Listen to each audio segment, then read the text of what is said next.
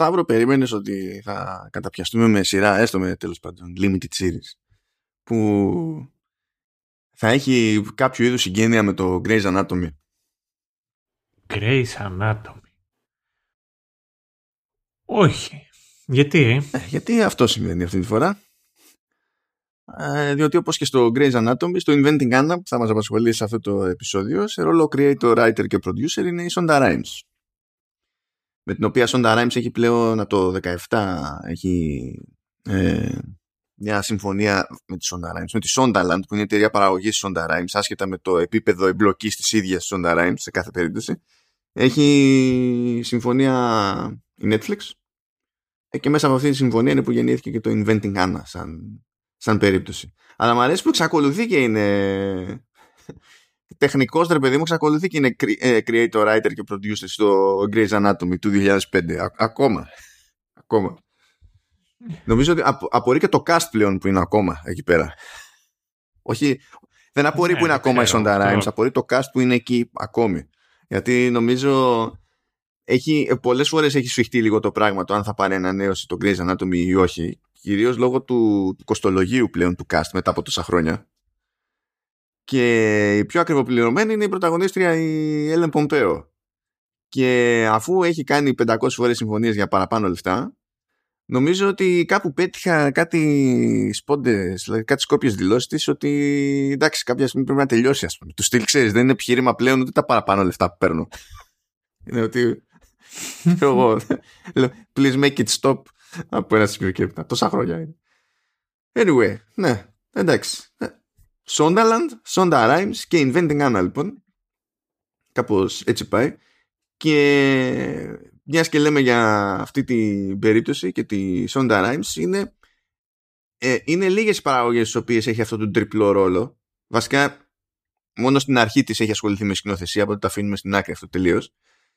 Ε, και ενώ έχει μπλέξει με ένα μάτσο ε, παραγωγές από το 1995 μέχρι τώρα και ετοιμάζει και το Notes on Love λέει, το οποίο πηγαίνει που δεν, ε, ε, είναι ένα anthology series λέει πάλι για Netflix εφόσον έχουν κάνει το κονέ ε, αλλά τέλος πάντων ε, creator, writer και producer είναι νομίζω έκτη φορά που το, που το κάνει. Και η πρώτη ήταν Grey's Anatomy, μετά ήταν Private Practice, ύστερα Seattle Grace on Call, Seattle Grace Message of Hope, αυτό που έχει να κάνει με νοσοκομεία μάλλον. Ναι, σωστά, medical drama. Το ναι. Scandal που ήταν αυτό που ε, πέραν δηλαδή του Grey's Anatomy ήταν αυτό που 2012 με 2018 έκανε έτσι πιο πάταγο. Και τώρα το Inventing Anna. Αλλά π.χ. ξέρω εγώ είναι producer στο Bridgerton πάλι Netflix πάλι έκανε μια μανούρα αυτό σε κάποια φάση. Είναι producer στο Station 19. Τέλος πάντων, έχουν δίνει, δίνει, δεν έχει. Ήταν producer και στο How to Get Away with Murder. Ναι, εντάξει. Ναι, ναι. Λεφτά. Υπάρχει ένα level επιτυχίας τέλος πάντων, ας το θέσουμε έτσι.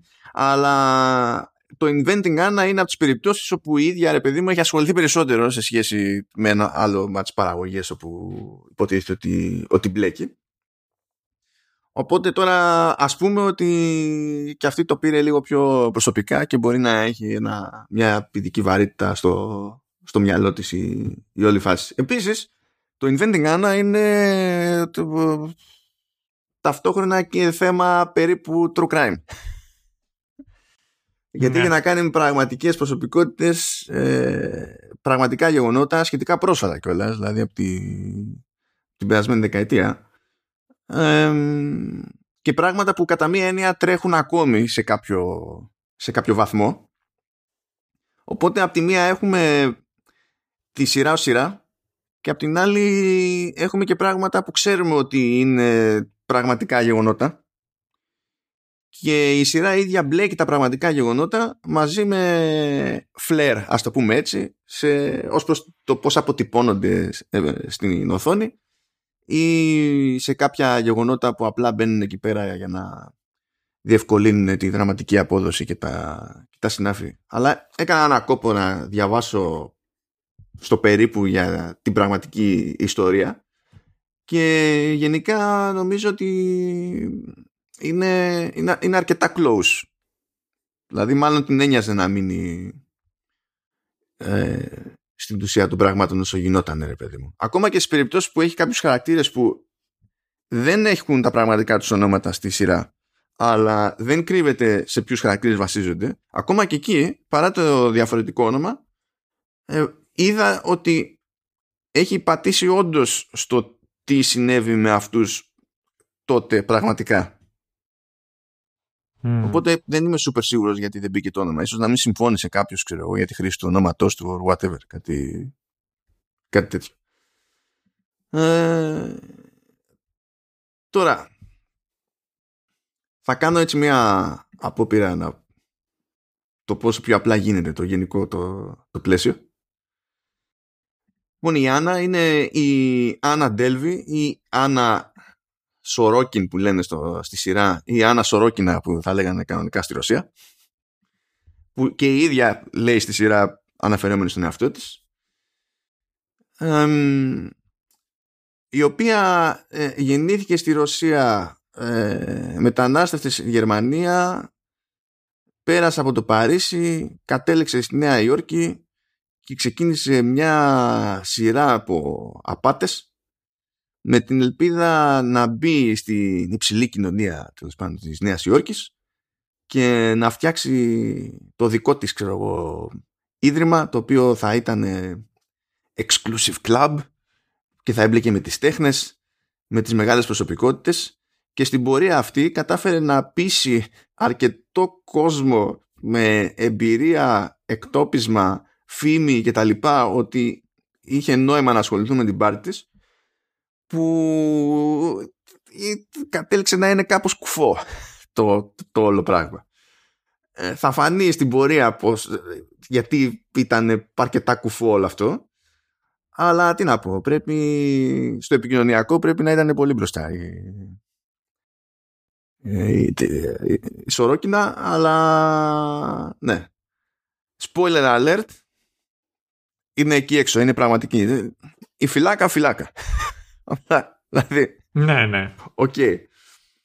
Και αυτό που προσπαθεί να κάνει κάπως νομίζω δηλαδή η σειρά είναι να πιάσει όλη αυτή την υπόθεση που είναι πραγματική και πατώντας πάνω της και στο πόσο όλα αυτά επηρεάζουν άλλους χαρακτήρες να προσπαθήσει να κάνει και κάποια ευρύτερα κοινωνικά σχόλια ας πούμε.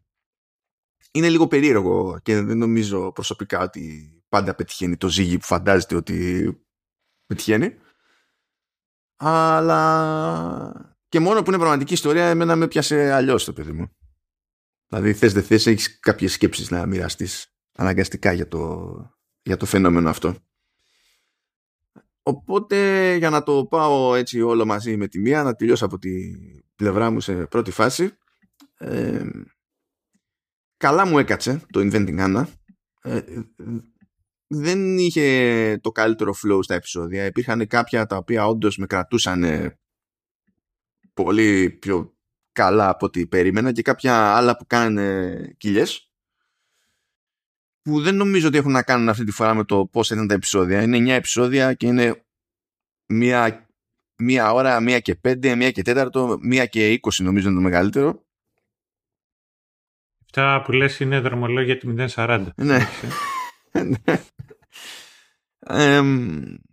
Νομίζω ότι απλά ήθελε λίγο άλλο δούλεμα σε κάποιες περιπτώσεις παιδί μου. Το όποιο επεισόδιο μου φάνηκε λίγο πιο αργό αλλά σώζεται ε, από το ότι είναι πρώτον πραγματική ιστορία που έχει ενδιαφέρον όντως και νομίζω είναι η πρώτη φορά που αποδίδεται γιατί είναι, είπαμε είναι και πρόσφατη υπόθεση δηλαδή έχουν γραφτεί άρθρα, έχει γραφτεί βιβλίο okay, αλλά έχουν γίνει κάποιες θεατρικές παραγωγές και τα λοιπά που είναι με έμπνευση από την ιστορία αυτή και τα συναφή. Αλλά αυτό νομίζω ότι είναι ότι πιο close έχει προλάβει να βγει στο τι συνέβη όντως. και βέβαια αυτό που εγώ ξεχωρίζω από την πλευρά μου ως παραπάνω είναι ότι εντάξει η Τζούλια Γκάρνερ Ρόσντα, Άννα Ντέλβι, Παύλα Σορόκιν, Παύλα Σορόκινα ε, ήταν spooky Τη, δηλαδή, τη είχα που της είχα συμπάθεια από πριν, όπου την έχω πετύχει. Η Τζούλια Γκάρνερ, για όποιον δεν ξέρει, να δούμε τι, να, δω πράγματα που μπορεί να έχετε πετύχει, ας πούμε. Ozark. Ozark, ναι. Είναι το... Εκεί νομίζω είναι 9 στους 10 από εκεί θα τη ξέρετε. Ναι, λογικά ναι, αλλά τη... πού, πού άλλο την έχω πετύχει; Την έχω πετύχει στο Modern Love, εντάξει, εκεί θα την ξέρετε λιγότερη. Ε, σε... Ε, πού, πού την έχει σε ταινία. Α, εντάξει, από τις πιο καμένες περιπτώσεις είναι το Mate to Red. Το Mate to Red, ε, Ναι, εντάξει. Αυτό τώρα okay. δεν το ξέρει κανένας και αυτό δεν είναι, δεν είναι περίεργο. Αλλά ναι, δεν ξεχνάω κάτι πιο, που να είναι πιο... Α, και στο Maniac την είχαμε δει. Ναι. Που έκανε τη νεκρή αδελφή της Emma Stone, mm, της mm. πρωταγωνίστριας, πάντων, εκεί πέρα. Ε, είναι ύποπτη περίπτωση και νομίζω ότι δικαίως είναι ύποπτη. Ότι κάτι έχει, κάτι έχει το οποίο λειτουργεί.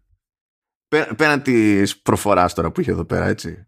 Γιατί ε, πήγε να το παίξει στα σοβαρά ότι ε, είμαι από Ρωσία που μετά συνήθισα στα γερμανικά ως δεύτερη γλώσσα και μετά έφτασα στα αγγλικά και κάπως αυτό πρέπει να βγαίνει μυστήρια στην προφορά. Ήταν... δεν ξέρω πώς, κατα... πώς κατέληξε στο... σε αυτό τέλος πάντων και μετά πώς το πέτυχε με μια ναι. συνέπεια και διάρκεια. Μου φαίνεται ε, πολύ περίεργο. Ειδικά δε από τη στιγμή που είναι Αμερικανοί. Ναι, εντάξει, ισχύει. Ε, πάντως, επειδή είπες πιο πριν, άσχετο τώρα, αλλά απλά θα μπορούσα να στο είχα πει πιο πριν, αλλά προτίμησα να, να περιμένω για να, για να πιάσω την αντίδρασή σου live. Ε, επειδή καθόμαστε και συζητάμε τώρα για ιστορίες οι οποίες είναι σχετικά πρόσφατες και ε, μεταφέρονται τέλος πάντων ε, στην οθόνη, όπως η περίπτωση της Αν, ε, έχεις πάρει χαμπάρι ότι αυτό το μήνα την άλλη εβδομάδα, σε μερικές μέρες, βγαίνει ταινία με τον Παναθηναϊκό και με τους Γιανακόπουλους, το ταξίδι στα αστέρια; Κοίτα, για να μην το έχω πάρει χαμπάρι, σίγουρα είναι ελληνική παραγωγή. Ε, προφανώς. Εντάξει, γιατί άμα ήταν άλλη παραγωγή θα το είχα πάρει χαμπάρι. Ναι. Πράγμα που σημαίνει ότι αυτομάτως με ενδιαφέρει λιγότερο. Οπότε αυτή τη στιγμή ετοιμάζουν ε, ταινία για, τους, ε, για την οικογένεια Γιανακόπουλου. Και τελειώνει με τον υπέροχο TPG. Άλλη μόνο, με τι θα τελειώνει. Ε, ναι. Εντάξει. Ναι. Δεν ξέρω, αυτό το κάνεις τώρα και καλά μπλα μπλα πραγματικά γεγονότα ή προσπαθείς να κάνεις κάποια σύνδεση με την έννοια true crime; Όχι, όχι, αυτό μπλα μπλα μπλα πραγματικά γεγονότα. Ε... Α, καμία σχέση με true crime true crime τώρα και για να κοπεί. Πώς το λυμάς. Γενικά true crime και ελληνικός πρωταθλητισμός, αθλητισμός και λοιπά σε ομαδικά αθλήματα. Όπου να το πρωτοπιάσει κάνεις. Για πες όμως πώς σου έκατσε σε πρώτη φάση το Inventing Anna. Ε, μου ήρθε μια φράση η οποία μακάρι να είχαμε και μία αντίστοιχη στα ελληνικά. Αλλά μου ήρθε αυτή η φράση η οποία το, το περιγράφει τέλεια νομίζω το, το Inventing uh, Anna το οποίο λέει The whole is less than the sum of its parts. Και ενώ η, πώς πω, η ερμηνεία της Άννα ε, μερικά επεισόδια, μερικές σκηνές είναι πολύ ωραία και ευχάριστα και μου κρατούσαν το, το ενδιαφέρον σαν σύνολο δεν είναι και κάτι super duper τρομερό. Και αυτό το οποίο με έπιασα πολλές φορές να αναρωτιέμαι είναι το εξής.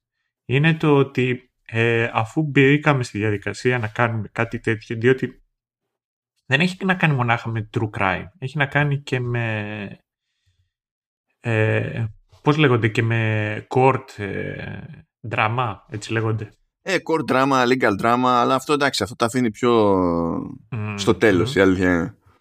Ναι, αυτό. Ε, μπήκα στη διαδικασία και σκεφτόμουν πώς δεν είχαμε πιάσει για παράδειγμα να κάνουμε το American Crime Stories το, με τον O.J. Simpson. Ναι, γιατί. Να σου πω, γιατί τουλάχιστον δεν το έχεις ακούσει σαν πρόταση από μένα. Ναι. Ε, γιατί με ενοχλούν. Τα έχω δει. Δεν έχω δει μόνο με ο Τζέι. Έχω δει Α, τα ακόλουθα. με το... Ε, ε, α, πόσο είναι, άλλο ένα δεν είναι. Δεν είναι με τον. Ε... Με Versace. Ε, με το Versace, ναι. Ναι. Αυτό δεν το έχω τελειώσει. Ναι. Ε, α, και είδα και το impeachment. Α, είδες και το... Ναι. Α, όχι, αυτό εγώ δεν το έχω δει. Που είναι με την υπόθεση Κλίντον και Μόνικα Λουένση και τα λοιπά. Το, το είδα. Ε, κοίταξε να δεις. Γενικά με το American Crime Story έχω το ίδιο πρόβλημα που έχω με το American Horror Story. Με τη διαφορά ότι το ε. American Crime Story καταφέρει να μου δημιουργεί αυτό το πρόβλημα όντας anthology series, όπου κάθε σεζόν ασχολείται όντως με κάτι άλλο που δεν είναι ανάγκη να έχει συγκεκριμένο theme. Ούτε ανακυκλώνεται και καλά χαρακτήρες και προσπαθεί κάπως να τα συνδέσει σαν να είναι κάποιο σύμπαν και δεν ξέρω κι εγώ τι. Γενικά, παρότι δεν είναι μόνο δημιούργημα του Μέρφυ, έχω γενικά θέμα με, με τις παραγωγές του Ryan Μέρφυ. Το οποίο με ενοχλεί, διότι ο Ryan Μέρφυ είναι υπεύθυνο για το Nip Tack που το θεωρώ του μπάνου. έχει κάνει κι άλλα πραγματάκια που... Δηλαδή έχει κάνει τον Glee. Δεν θα του πω γιατί έκανε τον Glee. Καλά ήταν. το Glee. Ναι, ναι. OK. Okay. Ε, κάτι... Ε, θα, θα πω ότι μπορώ να έχω σε κάποια εκτίμηση και το pose. Αλλά από εκεί και πέρα το τι έχει κάνει με American Horror Story με την τη γιγάντωση αυτού του πράγματος σε American Story, Umbrella, Franchise, whatever. Ε, Scream Queens, ε, The Politician που είναι στο Netflix Δηλαδή, ο τύπος έχει πάντα ενδιαφέροντες χαρακτήρες και πάντα προβληματικό flow, κοιλιές, δεξιά και αριστερά και έχει κάποιο κουσούρι, δεν ξέρω, είναι σαν να μην θέλουν οι χαρακτήρες του να καταλήξουν ποτέ πουθενά. Mm. Ξεκινάνε και μέχρι το τέλος είναι αυτό που ήταν. Άντε αν έχουν μία εξέλιξη, ένα, ένα μπραφ, υπάρχει για να προχωρήσει το plot. Ξέρω εγώ. είναι αυτό, δεν ξέρω. Και βαριέμαι τους χαρακτήρες που... Μου αρέσουν στα χαρτιά, να τους βλέπω σαν concept και στην πράξη καταλήγω και έχω πρόβλημα. Δηλαδή, πρόβλημα. Δεν μπορώ, βαριέμαι. Ύπνος. Mm. Ε, με το, το J. Simpson ήταν, είχε Τζέρτζελ. Το Versace όχι και τόσο. Το Versace το μεταξύ να ξέρεις ότι έχει πάρει τούμπανο κριτικές και καταλαβαίνω, ε, δεν καταλαβαίνω γιατί έχει πάρει τούμπανο κριτικές, το θεωρώ τραγικό ε, ως προς αυτό. Καταλαβαίνω γιατί πήρε πολύ καλές κριτικές ο Criss ε, ο οποίος έκανε ε, έκανε τον Άντριου Κουνάναν, εκείνον που δολοφόνησε ναι, τον ναι, ναι. Τζάνι Βερσάτσε. Τον Κουνάναν, ναι. ναι, ναι. αυτός όντως έπαιξε παπάδες. όντως έπαιξε παπάδες. Αλλά δεν υπήρχε flow. Δηλαδή ήταν 9 επεισόδια και ακόμα και αυτά ήταν too much. Και είναι κρίμα διότι είχε και Πενέλοπε Κρουζ δεν κατάλαβα πώς το κατάφερε και Edgar Ramirez που τους έχω και τους δύο σε εκτίμηση εδώ είχε Ρίκι Μάρτιν να παίζει. Είχε Ρίκι Μάρτιν, ο οποίος ήταν ωραίος ο Ρίκι Μάρτιν. Ναι, ναι, ναι. ναι. Α, ε, αλλά δεν δε το. Δηλαδή ήταν πλήξης. Για, από ένα σημείο και έπειτα. Για μένα τουλάχιστον. Γι' αυτό λοιπόν αυτή είναι η, η αδικαιολόγητα ε, μακρόσυρτη απάντηση στο γιατί δεν έχουμε μπλέξει με American Crime Story. Γιατί ακούω Ryan Murphy και το φοβάμαι κατευθείαν. Mm. Είναι, παρότι κάθε τα βλέπω έτσι, γιατί κάθε φορά ελπίζω, σαν βλάκας. Αλλά δεν την παλεύω, ε. Είναι, εντάξει, τι, τι να σας πω. Anyway, ε, δεν, δεν ξέρω αν είχε συνέχεια για, το, για τη γενικότερη εντύπωση για... Ναι, ε, και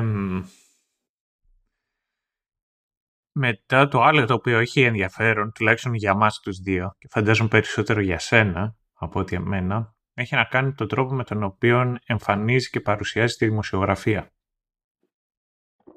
Αυτό, ε, έκανες καλή σκέψη, διότι όταν πετυχαίνω ταινία ή σειρά που μπλέκει με, αυτό, με τέτοια θέματα, ε, με πιάνει βλαγία κατευθείαν, και όταν το συνδυάζει και με το legal drama της υπόθεσης, που εδώ έχει και το crime είναι απλά είναι πρέπει, κάτι πρέπει να δω.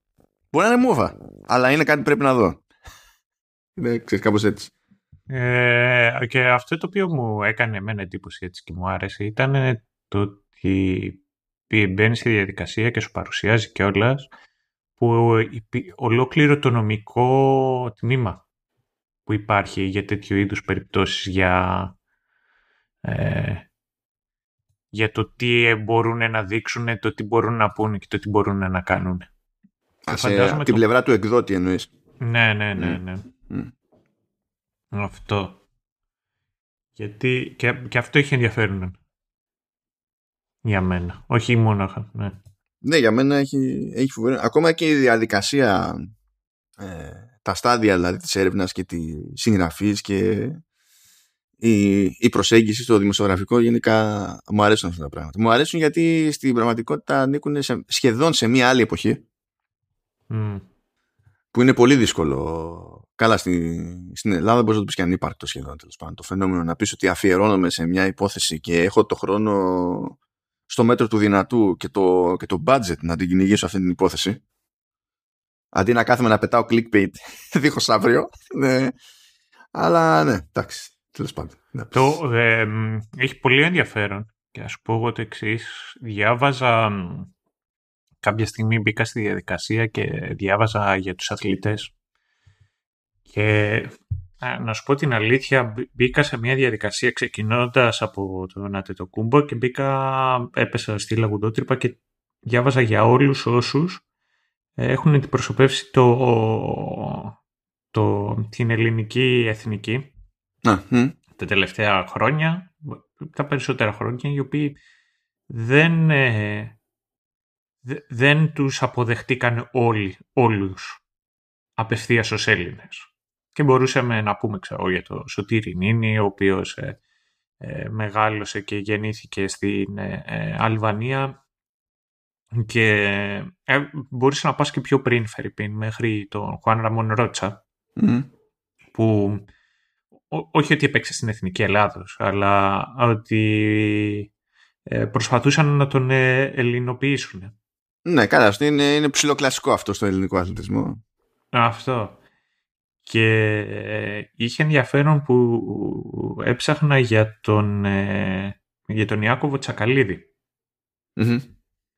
Ο οποίος τώρα όσοι δεν τον έχετε δει τον Ιάκωβο Τσακαλίδη ε, κοιτάξτε, τον κοιτάζεις και σου λέει κάποιος αυτός είναι Έλληνας και λες εντάξει, σε, σε ποιο πλανήτη είναι αυτός εκεί πέρα, είναι αυτός Έλληνας.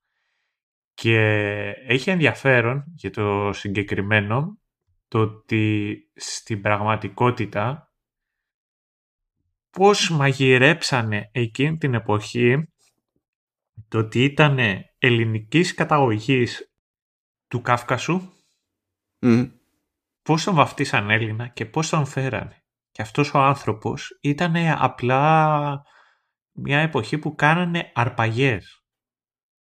Αρπάζανε τα παιδιά τα οποία προσπαθούσαν να ξεφύγουν από την κατάρρευση των σοβιετικών καθεστώτων και να τους ε, ελληνοποιήσουν. Και νομίζω ότι αυτό έγινε σε πάρα πολλές χώρες.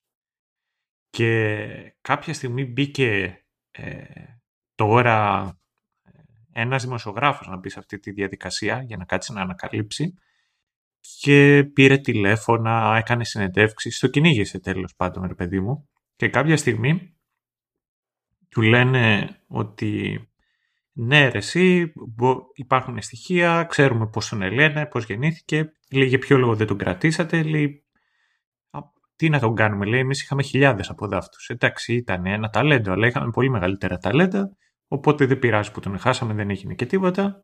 Και έχω όλα τα στοιχεία να στα δώσω σε χαρτιά, αλλά υπάρχει ένα αντίτιμο, ένα αντίτιμο και νομίζω ότι τα έδινε για ένα ποσό, ξέρω εγώ, χίλια, δύο, τρεις χιλιάδες, πέντε χιλιάδες, πες κάτι τέτοιο. Ναι. Και λέει ο δημοσιογράφος, λέει, ναι καλά, λέει τώρα, Ελλάδα, νομίζεις λέει ότι είχα εγώ τα λεφτά να τα κάψω για, για ένα story; Ε. Ε, και συνειδητοποιήσω ότι Φερρυπίν σε άλλα μέρη καίγεται πολύ χρήμα και στο ρεπορτάζ. Οπότε, ναι, σίγουρα στην Ελλάδα δεν υπάρχει ρεπορτάζ, αλλά και απ' την άλλη δεν μπορώ και να τους κατηγορήσω κιόλας. Τη στιγμή που δεν... Ε, τι να το κάνεις, πού θα τα βρεις. Για να τα δώσεις και δεν θα το βγάλεις. Μα δεν θα τα βρεις ακριβώς επειδή η κατάσταση είναι, είναι, είναι όπως είναι. Και δεν είναι ότι αυτό αγγίζει μόνο την Ελλάδα, έτσι. Αλλά, πώς να σου πω, υπάρχει, νομίζω ότι εδώ έχουμε ένα extra level παρέτησης του στείλω ότι επειδή πλέον η πλάστικα έχει γύρει προς εκεί που έχει γύρει ε, απλά το δεχόμαστε και πάμε full retard ας πούμε. Mm. προς, προς εκείνη την πλευρά. Ε, δεν περιμένω να γυρίσει ρε παιδί μου αυτό το, το κύμα γενικά διότι έτσι λειτουργεί το web. Είμαστε στην εποχή του web και έχει αυτά που έχει το web. Αλλά εντάξει λες τουλάχιστον να μείνουν και 2, 3, 5, 10 που να για την τιμή των όπλων, παιδί μου, να πεις ότι αφού, τα, αφού κάνω αυτό που κάνω και βγαίνει κανένα φράγκο από εκεί πέρα, άμα βγαίνει κανένα φράγκο από εκεί πέρα, μέρος του είναι να το αξιοποιήσω και έτσι. Αλλά όχι, δεν κάνουμε εύκολα τέτοια εδώ πέρα στη, στην υπερχώρα. Οπότε, εντάξει, να πεις. Τέλος πάντων. Για να αφήσουμε την υπερχώρα, γιατί εδώ έχουμε μια πραγματική υπερχώρα. Είμαστε, έχουμε μούρικα. Κάπως πρέπει να τα βάλουμε μπροστά. Yep. Και εκτός από μούρικα, έχουμε τέτοιο. Έκανα ένα πέρασμα με την ψυχή στο στόμα λόγω timing από το soundtrack που είναι από Chris Bowers και, και ε, ελπίζω να είναι Γάλλος και να λέγεται Pierre Charles αλλά ποιος ξέρει. Άμα είναι Αμερικανός πολίτης ε, τι θα έχουν κάνει στο όνομά του. Αλλά δεν, δεν ξέρω σε αυτή την περίπτωση. Και αλήθεια είναι ότι οι, και οι δύο αυτοί συνθέτες ε, δεν μου θυμίζουν τίποτα. Δηλαδή φάση ε, έχω καταφέρει να μην έχω δει τίποτα από αυτά που έχουν δουλέψει. Αν και ο δεύτερος βλέπω να μην έχει κάνει πολλά πράγματα πέρα από το Inventing Anna. Ενώ ο Chris Bowers έχει κάνει και άλλα πραγματάκια τα οποία έχω καταφέρει να μην έχω δει καθόλου. Δηλαδή δεν, ούτε, ούτε, ένα. Ε, έχει κάνει πράγματα ακόμα και για την EA. και δεν έχω καταφέρει να δω τίποτα. Εκεί που νομίζω ότι θα τα καταφέρω είναι στο King Richard του Will Smith ε, που είναι εκεί πέρα μόνος στο ε. Chris Bowers. Ε, ξαναπες αυτό. King Richard. Ε, δεν είναι αυτό που φαντάζεσαι. Δεν είναι ο King Richard. Ναι. Ε, παίζει το ρόλο του πατέρα των αδελφών Williams. Από τέννις. Α, ναι. Α, α, το ναι, ναι, και νο... ταινιστριών. Ναι, ναι. Και νομίζω ότι εντάξει, νομίζω ότι αυτή την ταινία θα τη δω μετά πολλά. Οπότε μάλλον θα πάρω μια ναι. δόση παραπάνω από Chris Bowers. Σε κάθε περίπτωση το soundtrack αυτό έχει 26 κομμάτια και μου έκανε φοβερή εντύπωση που κατάφερα να, να βάλω στην άκρη στο playlist τα 12 από αυτά. Είναι, είναι καλό ποσοστό. Ναι, ε, είναι είναι ένα λίγο μυστήριο soundtrack χωρίς, δεν είναι ότι προσπαθεί κάτι αναπάντεχο απλά προσπαθεί να πετύχει την αίσθηση ότι είσαι σε ένα χώρο σε ένα μέρος κοινωνίας που είναι ας το πούμε κλάση είναι υψηλό επίπεδο και τα συναφή αλλά θέλει να τον μπλέκει και με μια αίσθηση μυστηρίου κατά περίπτωση και καταλήγει σε ένα μείγμα έτσι περίεργο που μου θυμίζει λίγο τα πιο ύποπτα και υποτονικά κομμάτια όχι σαν το intro δηλαδή του... Όχι το ανασκάλωσα πώς λέγεται αυτό. Ωραία πούστη. Έλα, η σειρά που ήταν με τον Kevin Spacey και, και τελείωσε χωρίς τον Kevin House Spacey. Ναι. Και μου θύμισε τέλος πάντων σε κάποιες περιπτώσεις κάποια ύποπτα κομμάτια του, του House of Cards και αυτό για μένα είναι win. Ναι, το House of Cards ήταν πολύ ατμοσφαιρικά. Ναι, ναι, ναι. Ήταν, γενικά ήταν ωραία δουλειά mm. εκεί πέρα και στο μουσικό της υπόθεσης. Γιατί το, ακόμα και το, ε, το η, η, μουσική του intro εκεί πέρα χωρίς να είναι κάτι πραγματικά συγκλονιστικό ήταν ε, μη μοντέρνο και α, απίθανα κολλητικό εκείνο. Mm. Και προς τα εκεί κινείται ελαφρώς γιατί νομίζω δεν προλαβαίνει να κινηθεί και παραπάνω και το μουσικό θέμα των τίτλων δηλαδή του Inventing Anna και λέω δεν προλαβαίνει διότι όλο μαζί κρατάει 49 δευτερόλεπτα. Ναι, ναι. Οπότε δεν, δεν μπορείς να πεις ότι έχω και χώρο να αναπνεύσω σαν φάση. Εγώ δεν, δεν ξέρω. Θα, θα σου πω το εξής. Εγώ πολλές φορές με προβληματίζουν αυτά. Τα, τα themes. Για πες. Του στυλ. Ε, αυτά τα οποία κρατάνε πολύ λίγο. Δεν νομίζω ότι έχω πετύχει κάποιο που να πω, πω, πω τι ωραίο που είναι κομματάρα, τα σπαγέ, θα το βάλω στο repeat να το ξανακούσω. Εντάξει, ε, ε, με, μερικές φορές κάποια είναι και πραγματικά μικρά του στυλ, είναι glorified ηχητικά εφέ. Ναι, ε, θυμάμαι, έβλεπα το Castle με τον Nathan Fillion. Γιατί είναι Nathan Fillion; Ε, και αυτό νομίζω είχε ένα μουσικό θέμα πραγματικά ε, μαζί με τη μακέτα κρατούσε δευτερόλεπτα και πρέπει να ήταν 6 νότες, 7, κάτι τέτοιο. Τέλ, μετά τέλος. Και ήταν ένα πάρα πολύ απλό, αλλά πολύ ευχάριστο για αυτό το λίγο που κρατούσε. Αλλά τι κάνανε οι τύποι. Ανάλογα με το ύφος διαφόρων επεισοδίων. Α, το τροποποιούσαν λίγο. Το, ναι, το, ε, παίζανε το πόσο χαμηλά ή ψηλά ήταν, ρε παιδί μου, και το τέμπο και τα συναφή, για να ταιριάξει στο κλίμα. Και σε εκείνες τις παρεμβάσεις, ώρε-ώρε, κάνανε μεγάλες μαγκίε. Με αυτές τις λίγες νότες, Και τους εκτίμησα γι' αυτό, χωρίς να είναι. Δεν μπορείς να το πεις αυτό μουσικό θέμα. Δεν προλαβαίνει να γίνει μουσικό θέμα. Αλλά κάνανε κάτι τέτοιες τακτινιές. Είναι λίγο πόσο το έχει πάρει άλλος προσωπικά, ρε παιδί μου. Γιατί και εδώ τώρα το intro, ας πούμε, του Inventing Anna έσκαγε σε τυχαίες στιγμές του επεισοδίου σχεδόν. Εντάξει, νωρίς στην αρχή, αλλά όχι αρχή-αρχή. Και ήταν πραγματικά πολύ μικρό. Ήταν, ήταν σαν σημείο στήξης. Σου δείχνω μέρος του επεισοδίου και φτάνω σε ένα σημείο και μετά παπ, σε κόβω λίγο να σου μείνει το που σε άφησα στο, στο μυαλό να αναρωτηθείς τι γίνεται μετά και να προχωρήσουμε ας πούμε. Είναι, έχει να παίξει άλλο ρόλο περισσότερο δηλαδή του, του μουσικού branding αλλά anyway να πούμε ότι ήρθε η ώρα να το πάρουμε σοβαρά και να mm, να ξαπολύουμε ναι. spoilers δεξιά και αριστερά ναι ναι ναι ναι OK okay. ε, λοιπόν ε, έχει ένα νόημα να οριοθετήσουμε λίγο τα πραγματάκια με κάποιους χαρακτήρες και κάποιες αναφορές.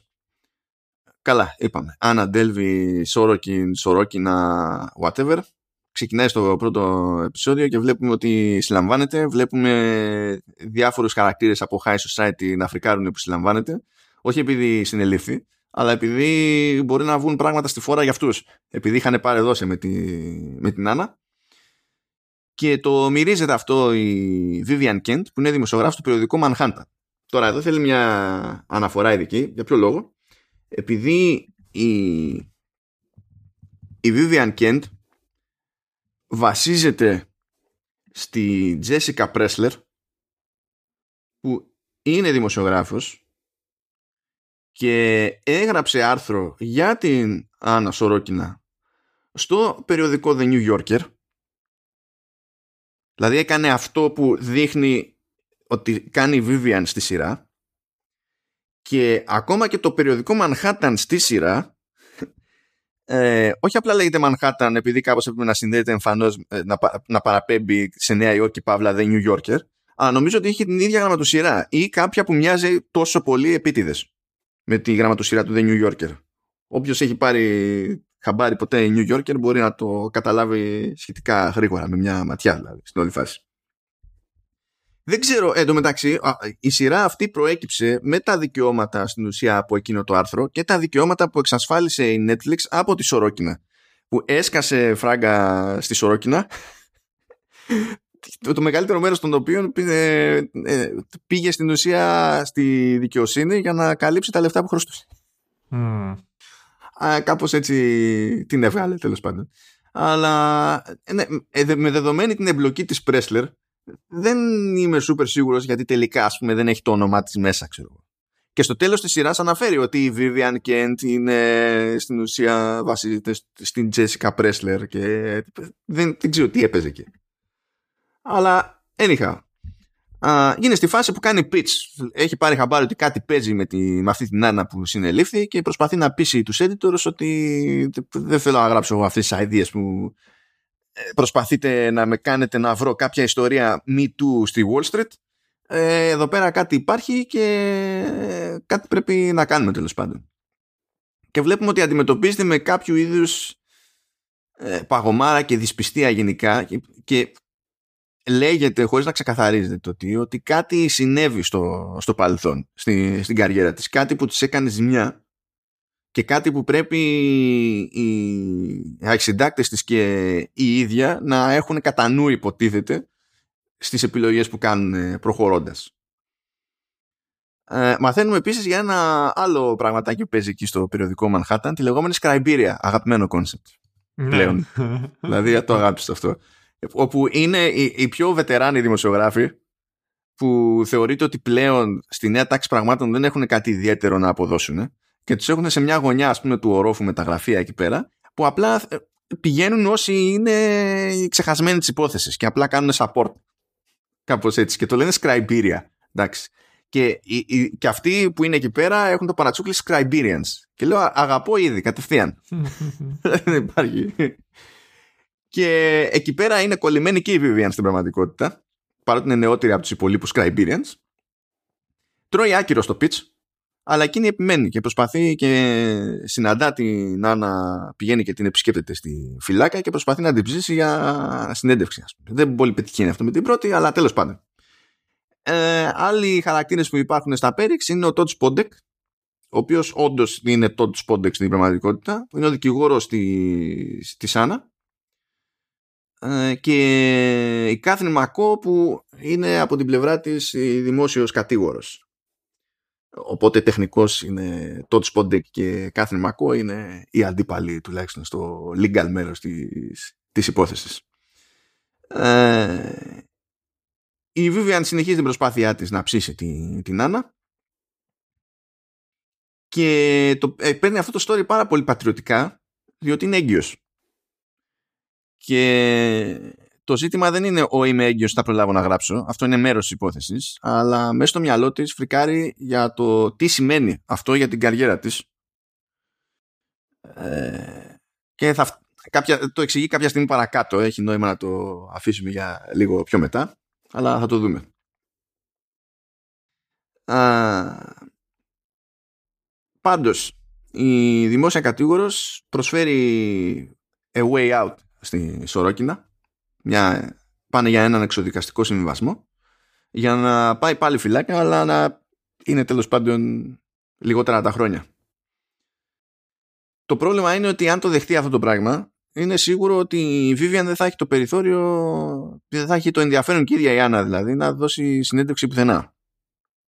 Οπότε κάνουν εκεί κάτι αλχημίες, παίζει εκεί ένα ψιστήρι για να σπροχτεί η Άννα τέλος πάντων να απορρίψει το συμβιβασμό και πηγαίνει και πατάει η Vivian στη, στο σκάλωμα της Άννα η οποία Άννα πέρα από οτιδήποτε άλλο θέλει όπως και δίποτε να γίνει διάσημη. Και της κάνει κλικ όλο αυτό στο μυαλό της ότι με την έξτρα προβολή αυτήν θα είναι πιο πιθανό να γίνει διάσημη. Οπότε απορρίπτει τον εξοδικαστικό συμβιβασμό και θυμάστε εκείνους τους πλούσιους φίλους που είχε και τα λοιπά. Φρικάρουν ακόμη περισσότερο. Γιατί ήλπιζαν ότι θα συμβιβαστεί ότι θα, το, θα γίνει ό,τι είναι να γίνει, δεν θα γίνει δίκη ώστε να μπουν πράγματα, να υποθούν πράγματα δημοσίως και θα τη σκαπουλάρανε. Αλλά τα φλακ. Ε, για την ιστορία να πούμε ότι όλη η φάση με τη σύλληψη και τα λοιπά ήταν, είναι από το 2017. Δηλαδή ότι έγινε legit. Ε, είναι legit αυτό το πράγμα. Όντως η Άννα Σορόκινα συνελήφθη το 2017. Η οποία Άννα Σορόκινα σήμερα είναι μόλις 31. Είναι γεννημένη το 91. Ε, και εκεί γύρω στα 25 τους είχε πάει αίμα στην Αμερική. Mm. Κάποιο βάθμο. Ε, έχω ένα tidbit εδώ από, τη, από μια τάκα της Άννα όταν συζητάει με τη Vivian γιατί σφίγγεται η Άννα λέει γιατί έρχεσαι με, με απλό επισκεπτήριο; Γιατί δεν ζητάς media visit; Που είναι αλλιώς, λέει. Θα έχουμε το χώρο μας εδώ, δεν θα είναι τριγύρω άλλοι, δεν θα είμαστε στο γενικό επισκεπτήριο, θα έχουμε ειδικές παροχές κτλ. Και η Vivian ξέρει ότι άμα το κάνει αυτό θα φάει εβδομάδες να πάρει έγκριση. Και σφίγγεται από, από χρόνο. Αλλά εκεί πετάει η Άννα ότι VIP is always better. Vivian, you just have to be willing to do the work. Ε, αυτό είναι μέρος του παραμυθιού της Άννα. Ναι. Ε, φάνει έτσι παρακάτω. Με τα πολλά γίνεται πάντως το κονέ, γίνεται το ψιστήριο, οπότε προχωράμε. Και έχει άλλη μια τάκα εδώ πέρα η, η Άννα, που όπως διάφορα πράγματα που λέει και κάνει η Άννα, ε, είναι λίγο σχετικό το τι, τι πιστεύει, τι δεν πιστεύει, τι ισχύει ή δεν ισχύει, άσχετα με το αν το πιστεύει ή όχι. Πολλά πράγματα είναι φλού. Είναι λίγο, έχει νόημα να σκέφτεστε την περίπτωση της Άννα ε, σαν άνθρωπο που κάθε λίγο και λιγάκι του ταιριάζει το, το κλασικό ρητό από μικρό και από τρελό. Ναι. Δηλαδή δεν θα λέει όλο μπουρδες, αλλά ώρες ώρες δεν ξέρεις τι είναι μπουρδα. Είναι, τέλος πάντων, ναι. Και λέει ρε παιδί μου ότι θεωρεί πως το μεγαλύτερο της προτέρημα είναι ότι ξεχωρίζει, λέει ότι παίρνει χαμπάρι ε, ανθρώπους με ταλέντο και ότι μπορεί να βάζει στην άκρη την προσωπικότητά τους από την επαγγελματική τους ικανότητα. Και ότι μπορεί στην ουσία να αγνοεί το πρώτο, την προσωπικότητα ε, και να εστιάζει σε αυτό που την ενδιαφέρει, σε αυτό που στην ουσία έχει το περιθώριο να χρησιμοποιήσει προς δικό της όφελος. Α, αλλά υπάρχουν και άλλοι χαρακτήρες στην όλη υπόθεση και μαθαίνουμε εκεί στο δεύτερο επεισόδιο για τον Βαλ και τον Chase. Ο Βαλ υποτίθεται ότι είχες σκάλωμα με την Άννα, αλλά είχες σκάλωμα ε, με, τη, ε, με την Άννα ως ποσότητα, ως προσωπικότητα, ως ύπαρξη. Όχι, όχι αμόρε, γιατί ο Βαλ είναι γκέι βασικά, οπότε δεν yeah. Ναι. ενδιαφέρει ως προς αυτό η Άννα. Αμόρε ήταν ο Chase. Ο Chase είναι ένα χαρακτηριστικό παράδειγμα tech bro, ε, που είναι ανά πάσα ώρα και στιγμή για TEDx Talk αλλά και ταυτόχρονα καταλαβαίνει να λέει μπουρδες. Το παιδί αυτό, ο Chase, προσπαθεί να ετοιμάσει μια εφαρμογή που λέγεται Wake. Και το pitch είναι.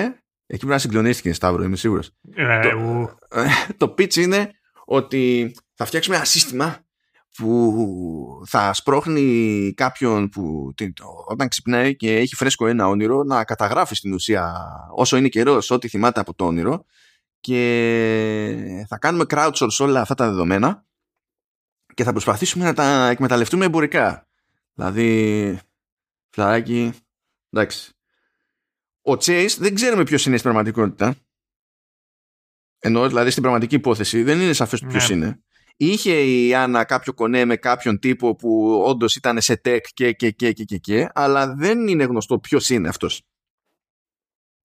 Ο Βάλ από τη μεριά του θαυμάζει πέρα για πέρα την, την Άννα και τυχαίνει να έχει ως χορηγό ε, την Νόρα η οποία Νόρα είναι βετεράνος της νεοϊορκέζικης High Society και στην ουσία τον βοηθά. Και μέσω του, του Βαλ αποκτούν μια αρχική πρόσβαση και μια πρώτη τριβή με την Νόρα ο Τσέις και η Άννα. Ο Chase επειδή θέλει να σπρώξει την εφαρμογή και θέλει γνωριμίες και επενδυτές. Η Άννα επειδή. επειδή. Ναι, σε αυτό το στάδιο. Δεν είμαι εγώ για αεροπλάνα. Ε, καθώς τα συζητάει όλα αυτά η Vivian με τους Cryberians, ένας Cryberian πετάει φοβερή ατάκα καθώς μπαίνει στην διαδικασία και γνωρίζεται πρώτα απ' όλα με το Instagram και μετά αρχίζει και ψάχνει όλα τα post της Άννας στο Instagram. Λέει privacy is over, but I'm just getting started. Το λάτρεψα αυτό. Αλλά ναι, anyway. Λοιπόν, ε, σε κάθε περίπτωση ο Chase πληρώνει τα πάντα για την Άννα. Είναι ο κουμπαράς. Ε, γιατί σύμφωνα με την Άννα ε, κρατάει από οικογένεια με πολλά λεφτά στη Γερμανία αλλά παίζει trust fund το οποίο θα περάσει στα χέρια της όταν θα είναι 25 και μέχρι τότε είναι αναγκασμένη να ζητάει λεφτά από τον πατέρα της και τελείως στοιχεία κάθε τόσο ο πατέρας της στην ουσία την ξεκόβει. Και δεν της δίνει λεφτά για τιμωρία, ξέρω εγώ, για παραδειγματισμό. Και το πουλάει αυτό όπου μπορεί για να της καλύπτουν τα έξοδα. Ε, ο Τσέις δεν θέλει και πολύ. Ο Τσέις είναι λίγο θύμα σε αυτό το θέμα αβέρτα. But anyhow. Uh, έτσι τρέχουν τα πράγματα λίγο στο, στον περίγυρο αλλά έχει να κάνει και δουλειά η Vivian. Γενικά, ε, ένα σχόλιο εξτραδάκι σε αυτή την περίπτωση έχει, ενώ στην πραγματικότητα πηγαίνουμε μπρος πίσω στο χρόνο στο, σε αυτή τη σειρά και έχουμε πει και άλλες φορές σε showrunners ότι υπάρχουν καλοί τρόποι και στραβοί ε, τρόποι να γίνεται αυτό, να επικοινωνείτε στο, στο θεάτη. Ενώ εδώ δεν υπάρχει κάποια διαφορά, ξέρω εγώ, στη φωτογραφία, δεν υπάρχει κάποια μακέτα ε, συγκεκριμένη, ξέρω εγώ, για το μπρος πίσω νομίζω ότι βγαίνει εύκολα το νόημα διότι ε, όταν είμαστε στο παρόν η Άννα είναι πάντα στη φυλακή. Ναι. Και υπάρχει πάντα η Vivian. Οπότε όταν δεις... Το, το, άλλο το οποίο εμένα με βοήθησε προσωπικά ήταν και το, το χρώμα των μαλλιών της Άννα. Α, ναι, και αυτό από ένα σημείο και έπειτα, ναι. Ναι. Και δεν, είναι, είναι τρία διαφορετικά. Είναι το ξανθό που έχει στην αρχή, μετά αυτό το ανοιχτό το καστανό και μετά προς το τέλος και όταν είναι προς τη φυλακή, βγαίνει ένα πιο καστανός καστανό. Ναι, ήταν ε, ένα καστανοκόκκινο λίγο περίεργο. Ναι. Όντως βοηθάει σε αυτό και γενικά ό,τι βλέπουμε το κομμάτι που είναι το δημοσιογραφικό και το νομικό στην πραγματικότητα είναι σχεδόν. Ε, είναι, είναι, είμαστε στο τώρα. Οπότε με το που βλέπουμε συγκεκριμένους χαρακτήρες ε, ή την Άννα στη φυλακή, ξέρουμε ότι είμαστε στο τώρα. Ε, και νομίζω ότι πετυχαίνει αυτό χωρίς να υπάρχει ιδιαίτερο μπέρδεμα. Anyway, η Vivian συνεχίζει το ψιστήρι από εδώ και από εκεί, πηγαίνει στο δικηγόρο της Άννα, το δικηγόρο ρίχνει πόρτα, πηγαίνει επίσης σε μια παλιότερη φίλη της Άννα που λέγεται Τάλια. Και εκεί μαθαίνει ότι η Τάλια που έχει άπειρα λεφτά και αυτή και είναι με έναν μεγάλο τυπά εκεί πέρα στο τεκ, τον Henrik Knight. Πώς λέγεσαι έτσι, φίλε, δηλαδή. Ναι, και δεν, ε, και δεν έχεις το δικό σου kit. Ε, ναι, ε, ναι, ναι, κάτι. Πρέπει να είσαι κάπου, πρέπει τουλάχιστον να είσαι vigilant. Κάποιο είδους. Αυτό, ναι. Δηλαδή δεν ξέρω τι συμβαίνει εδώ πέρα. Και τέλος πάντων γνωρίζονται εκεί πέρα, τα κοιμιάζουν, γενικά έχει έναν, πουλάει έναν αέρα η Άννα, πουλάει ένα στυλ η Άννα και φαίνεται να έχει γούστο το οποίο υπονοεί σε, αυτή, σε, αυτή, το, σε αυτό το κομμάτι της κοινωνίας ότι υπάρχει καλλιέργεια και επίπεδα από πίσω οπότε κερδίζεις την εκτίμηση κάποιων πιο, πιο εύκολα ε, και κάπως πιο γρήγορα. Καταλήγουν τέλος πάντων όλοι αυτοί Chase, ε, Άννα και Τάλια στο γιότ του Χένρικ διότι φυσικά. Και το ζήτημα είναι να κάνει pitch ο, το, το Wake στο Χένρικ ο, ο Chase. Είναι άχρηστο στο pitch. Χώνεται η Άννα η Άννα πετυχαίνει το pitch ε, τελειώνει τέλος πάντων αυτή η ιστορία πηγαίνει υψηλό okay, την κάνουν όμως μετά οι έχοντες στο γιότ και οι Chase και Άννα μένουν εκεί πέρα ως freeloaders. Μείνανε μια εβδομάδα παραπάνω και επειδή μείνανε μια εβδομάδα παραπάνω το πλήρωμα του γιότ χρεωνόταν ε, στους άλλους που είχαν φύγει και εντάξει αυτό ας πούμε ότι δεν πήγε και πολύ καλά σαν φάση πέσανε καντήλια ε, πήρανε πόδι και τα λοιπά και τα λοιπά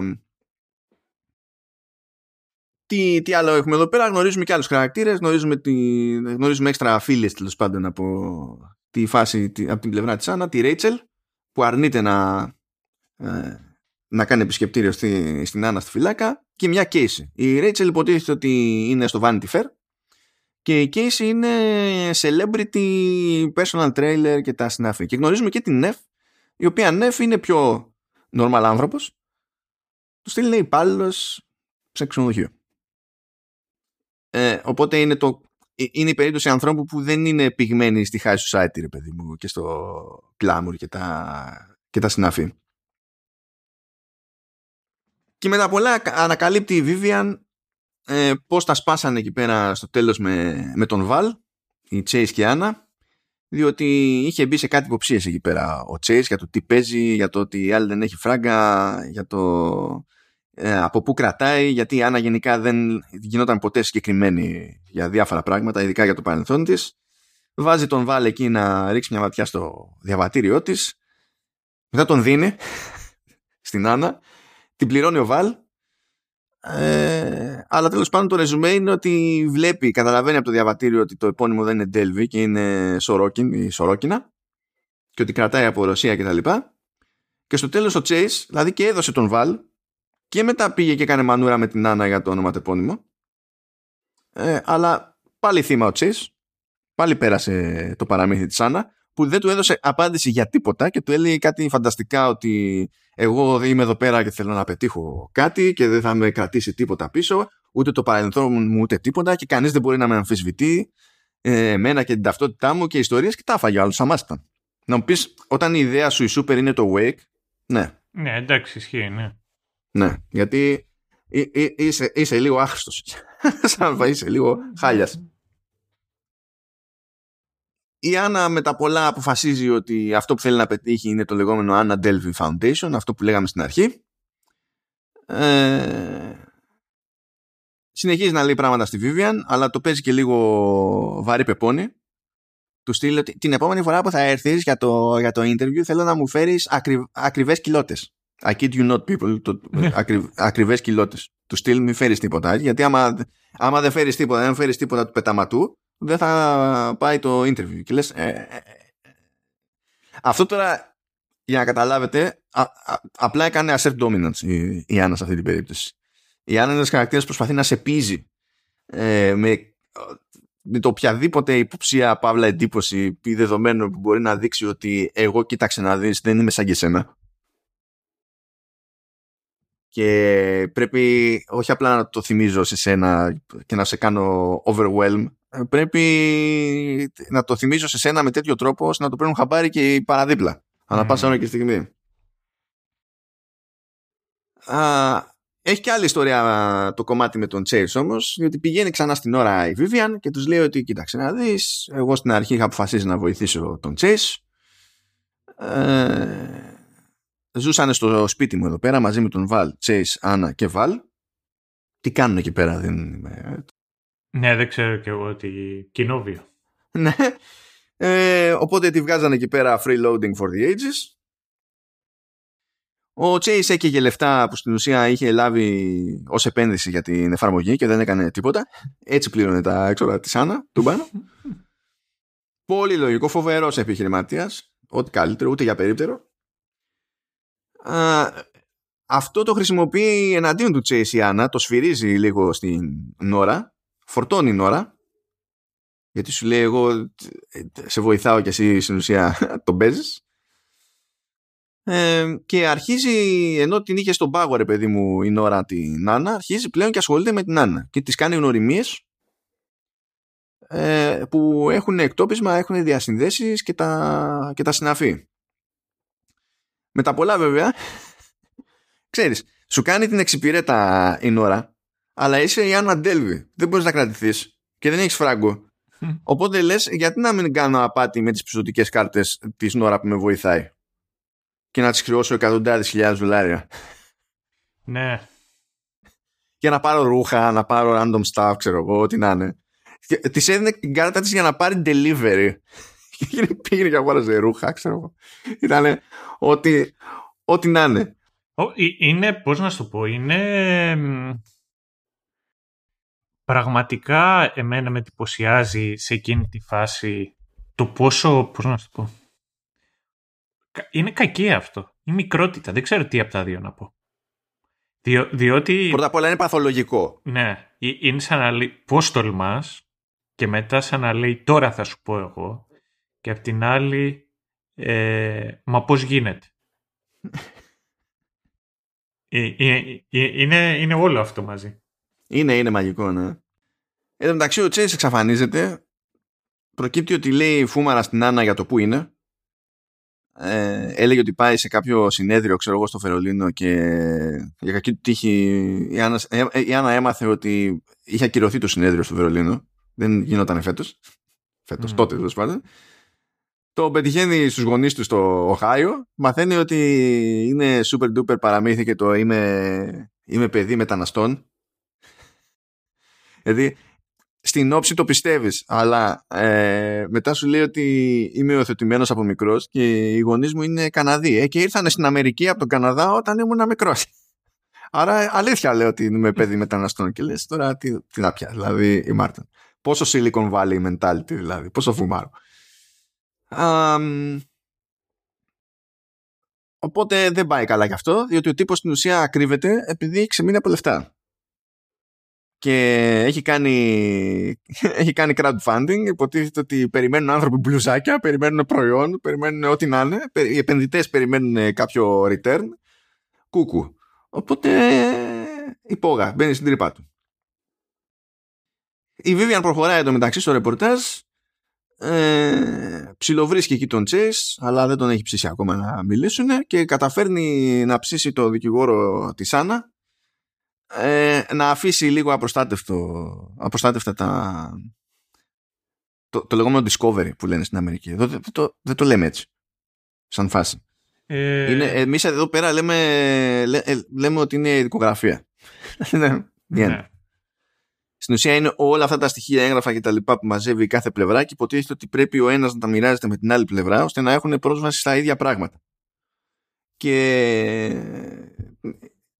επειδή ο Todd δεν είναι για κανένα δικηγορικό γραφείο μεγάλο, δηλαδή είναι αυτός κι άλλος ένας. Και είναι σε co-working space ας πούμε το γραφείο, έχει πήξει Discovery που του έχει στείλει η εισαγγελία για να του πρίξει τα σκότια. Ε, και λέει ότι εντάξει απλά θα προσποιηθώ ότι πήγα λίγο παραπέρα και ξέχασα να κλειδώσω τα πράγματα και τα συναφή. Οπότε κόψε κίνηση Vivian. Διευκολύνει. Έχω ένα απόφθεγμα εδώ πέρα της Άννα με το οποίο συμφωνώ και δεν τρέπομαι καθόλου σε κάποια φάση λέει people are always disappointing ναι αλλά θα προχωρήσουμε Λοιπόν, πίσω στην εγκληματική περίοδο, ε, η Άννα αποφασίζει, επειδή το άκουσε σε μια συζήτηση από τις πλούσιες φίλες της Νόρα, ότι θέλει ένα συγκεκριμένο κτίριο για να πάει εκεί πέρα το foundation. Μιλάμε, παίζει έρευνα, όχι ideas, έτσι. Θα σου πω το εξής, από ό,τι αντιλαμβάνομαι. Είναι ότι η Άννα σε εκείνη τη φάση καταλαβαίνει ότι αυτό θέλουν οι, οι πλούσιοι, ένα κτίριο σαν αυτό μπορούν να το έχουν οι πλούσιοι άνθρωποι. Οπότε αν θέλω να πετύχω αυτό το οποίο θέλω πρέπει να έχω ένα τέτοιο είδους κτίριο. Μ' αρέσει επειδή έχει παίξει market research από πίσω. Κανονικά. Λοιπόν, έχει καταφέρει παιδιά και έχει χώσει τώρα ε, δικηγόρους, σεφ προκόπας. Έχει χώσει το γιο του Καλατράβα. Όντως έχει χώσει το γιο του Καλατράβα του έχει τάξει δεν ξέρω και εγώ τι έχει, έχει σχηματιστεί ένα wet spot εκεί πέρα στο παντελονάκι του Καλατράβα διότι σου λέει τόσο φράγκο τέτοιο κτίριο θα κάνω παπάδες εγώ σαν αρχιτέκτονας και συνήθως δεν έχω τόσο μεγάλα projects εγώ για να αφαιθώ ελεύθερος να κάνω κάτι ενδιαφέρον ναι Εν τω μεταξύ, μ' αρέσει, να σου πω, είναι ένα άλλο φαινόμενο του νεποτισμού. Του πώς τα λεφτά πηγαίνουν στα λεφτά. Ναι, εδώ δεν το, δεν το συζητάμε. Ναι, και ναι. όλο αυτό, όλα, γενικά είναι theme εδώ πέρα. Mm. Γιατί δεν πηγαίνουν απλά τα λεφτά στα λεφτά. Τα λεφτά μπορούν κάλλιστα να πάνε και προς τα εκεί που υπάρχει εντύπωση ότι υπάρχουν λεφτά. ναι. Και τέλος πάντων όλο αυτό το project θα πάει 40 εκατομμύρια από ό,τι φαίνεται και χρειάζεται δάνειο. Και πρέπει κάπως λοιπόν η Άννα να ψήσει οι τράπεζες να τις δανείσουν 20 μοίρια. Και πριν το κάνει αυτό πρέπει να ψήσει άλλη μια νέα γνωριμία, τον Άλαν Ριντ, να την εκπροσωπήσει, που είναι δικηγόρος από τους Θήνους, ε, χρεώνει χιλιάδε δολάρια την ώρα. Και αυτά είναι αυτά που χρεώνει εκείνος. Αν βάλει κάποιον παραλίγκα να τρέχει ή κάποιον άλλο δικηγόρο που δουλεύει στην πάρτη του, στο γραφείο του κτλ., αυτός χρεώνει το έξτρα. Δεν είναι σαν χρεώνω την ώρα την εργάσιμη του γραφείου της ομάδας μου χίλια δολάρια την ώρα. Είναι η δική μου η ώρα χίλια δολάρια συγκεκριμένα. Και προσπαθεί να κάνει εκεί πέρα ψιστήρι. Τρώει άκυρα η Άννα γιατί πηγαίνει απροετοίμαστη. Χωρίς στοιχεία, χωρίς έγγραφα, χωρίς τίποτα. Επανέρχεται όμως. Πιο καλά προετοιμασμένη. Ε, και πατάει κάτι κουμπιά εκεί πέρα στην τύχη του Άλαν. Και κάνει μια έτσι σύνδεση μέσα στο κεφάλι του που δεν την ξέρει ούτε η Άννα βασικά. Ε, ο Άλαν και ε, κάπως, τη, κάπως θυμίζει, του θυμίζει η Άννα την κόρη του η οποία κόρη του είναι ένα πράγμα που καίει λεφτά ε, που ε, είχε αποφασίσει ότι θέλει να γίνει σεφ αλλά ξενέρωσε στο πρώτο έτος και ξενέρωσε το πρώτο έτος δεν πέρασε ούτε το πρώτο έτος Οπότε τη φταίγαν άλλα πράγματα. Γιατί λέει, ναι. δεν ξέρεις πώς είναι ο χώρος. Λέει, είναι, σεξισ, είναι σεξιστικός κτλ. Τύπησα που έχει άπειρα λεφτά. και σκάει εκεί πέρα και λέει αυτό το πράγμα. Και λέει, για να ηρεμήσω, θέλω να πάω σε ένα private retreat. Οπότε χρειάζομαι, χρειάζομαι λεφτά για να πάω εκεί να. Θέλω λεφτάκια, ναι. να, να ισιώσω. Και τέλος πάντων, ναι. Ε, και τα συνδέει, τα μπλέκει λίγο όλα αυτά στο κεφάλι του. Λέγει κάτι παρόλες εκεί η Άννα που το παίζει εκεί πάλι με το κοίταξε να δεις ο κόσμος να αντιμετωπίζει περίεργα γιατί είμαι νέα ε, γιατί βλέπει την εμφάνισή μου το πώς έχω ντυθεί και θεωρεί ότι δεν δικαιούμαι εγώ με τη μία να με πάρουν στα σοβαρά και του κάνουν όλα αυτά κλικ και αποφασίζει ρε παιδί μου να κάνει λίγο faith ο, ο Alan Reed και να δώσει το ok στο να ξεκινήσει όλη αυτή η υπόθεση πριν καν ε, του περάσει έμβασμα ο συνεργάτης της Άννα, ο Πίτερ Χένεκε, Γερμανός υποτίθεται, ε, που έχει αναλάβει να στείλει τα απαραίτητα έγγραφα, στοιχεία κτλ. Ε, για, να, για το λεγόμενο retainer που είναι τα χρήματα που δίνεις μπροστά στο, στο δικηγόρο ε, ώστε να πεις ότι ξεκινάμε συνεργασία και στο εξής θεωρούμε πελάτη σου. Και με εκπροσωπείς άσχετα με το τι θα με χρεώσεις από εκεί και πέρα με, με βάση το χρόνος. Σου ε, ε, Πού το είχα δει αυτό που σκάει ο άλλος και του δίνει, λέει, πάρε, σου δανείζω αυτά τα 5 ευρώ, δώσε μου τα, οπότε τώρα σε αντιπροσωπεύω, άρα μπορεί να υπάρχει confidentiality. Σε ποια σειρά; Α, έχει, το, ε, έχει παίξει σε διάφορες μεριές αυτό. Το έχω δει δηλαδή σε σειρές, ταινίες κτλ. Είναι ναι, ναι, αυτό ναι, το, ναι. το τυπικό της υπόθεσης. Ναι. Γιατί δεν, στην πραγματικότητα δεν παίζει ρόλο το ποσό. Ε, είναι ότι κάπως πρέπει να προκύπτει ότι υπάρχει αλυσιβερήση και πλέον ε, είσαι πελάτης μου. Α, γίνονται πράγματα παράλληλα βέβαια. Ε, Τελείως τυχαία δεν περνάνε τα εμβάσματα. Η, η Άννα καβατζώνει ένα, ένα jet for free προσπαθώντας να πάει σε ένα πάρτι του Warren Buffett because why not; Έτσι πράγματα. Ε, μία τράπεζα ρίχνει άκυρο στην αίτηση για το, για το δάνειο γιατί λέει paperwork was a little vague. Και γιατί ήταν little vague, διότι ο Peter Haneke δεν υπάρχει, τα έγγραφα είναι πλαστά, τα έφτιαχνε, όντως αυτό true story, τα έφτιαχνε μόνη της στο Word στα γερμανικά, η, η Άννα, και χρησιμοποιούσε virtual sim για να φαίνεται ότι έχει γερμανικό νούμερο και έκανε αλλαγή στη φωνή της για να, να φαίνεται ότι είναι Peter και μιλούσε εκείνος, ε, εκείνη στο τηλέφωνο στο mm. ε, και κάθε φορά που το κάνει αυτό το, το έχει σύστημα κάθε φορά που τη ζορίζει κάποιος ε, αρχίζει και του τη λέει ότι στην ουσία τα τραβάω αυτά επειδή είμαι γυναίκα. Το, το, το, το προσπαθεί να το πουλήσει πάρα πολύ αυτό. Ε, ο Άλαν τα, τα τρώει βέβαια όλα μάστα και του φαίνεται και τόσο συναρπαστικό όλο αυτό που πάει να συμβεί, το ότι βοηθάει έναν άνθρωπο τέλος πάντων να κάνει ένα μπαμ στη, στη ζωή του και τα συναφή που επηρεάζει και τη δική του προσωπική ζωή. Ξανακάνει σεξ με τη γυναίκα του. Ε, και άρχισε, και το πιο ιδιαίτερο είναι ότι κάνει στοματικό, το οποίο υποτίθεται ότι ε, ενώ είναι κάπως προχωρημένο και για ανθρώπους οι οποίοι προέρχονται από αυτή την τάξη. Δηλαδή είναι κάτι kinky ως ένα σημείο. Και είναι και, περι... και, είναι και καλά και με σύλλικες και δεν ξέρω και εγώ τι ναι, θεωρείται ναι, αυτό. Ναι. Ότι είναι στο concept ότι εγώ, ο άντρας του σπιτιού, ο σύζυγος και τα λοιπά, από εκεί που προηγουμένως ενδιαφερόμουν πρωτίστως για τη δική μου ικανοποίηση, κάνω μια κίνηση που δείχνει ότι η προτεραιότητα έχει η ικανοποίηση της γυναίκας μου. Και το κάνω για αυτό το λόγο, ξέρω εγώ. Υπάρχει όλο, όλο αυτό το, το κλισέ από πίσω που τρέχει. Ευχαριστούμε πουριτανισμέ, προτεσταντισμέ κτλ. Ευχαριστούμε για τη συγκλονιστική σου αυτή συνεισφορά. Ευχαριστώ. Στον κόσμο των κλισέ. Ε, οπότε, ναι, εντάξει, λέει και τα, τα παραμύθια. Ε, και σε κάποια φάση, επειδή το συζητάει λίγο αυτό και με την Vivian, σου λέει, καλά ξέρω εγώ, δεν σε νοιάζει δηλαδή, γιατί να πάθεις ζημιά ο Alan Reed, ας πούμε. Αυτός τη σούφτεξε. Που στην τελική δούλεψε και τόσες ώρες για σένα τσάμπα. Και ενώ δεν του σκάγανε λεφτά, συνέχιζε να δουλεύει τσάμπα. Και γιατί να βγει αυτός ότι έδωσε το OK σε, ένα σε μια επικίνδυνη αίτηση και να λέει, και λέει Άννα ότι αυτός λέει δεν ρισκάρει τίποτα. Λέει σε όλους αυτούς τους ανθρώπους, αυτού του στυλ και αυτού του επίπεδου κτλ.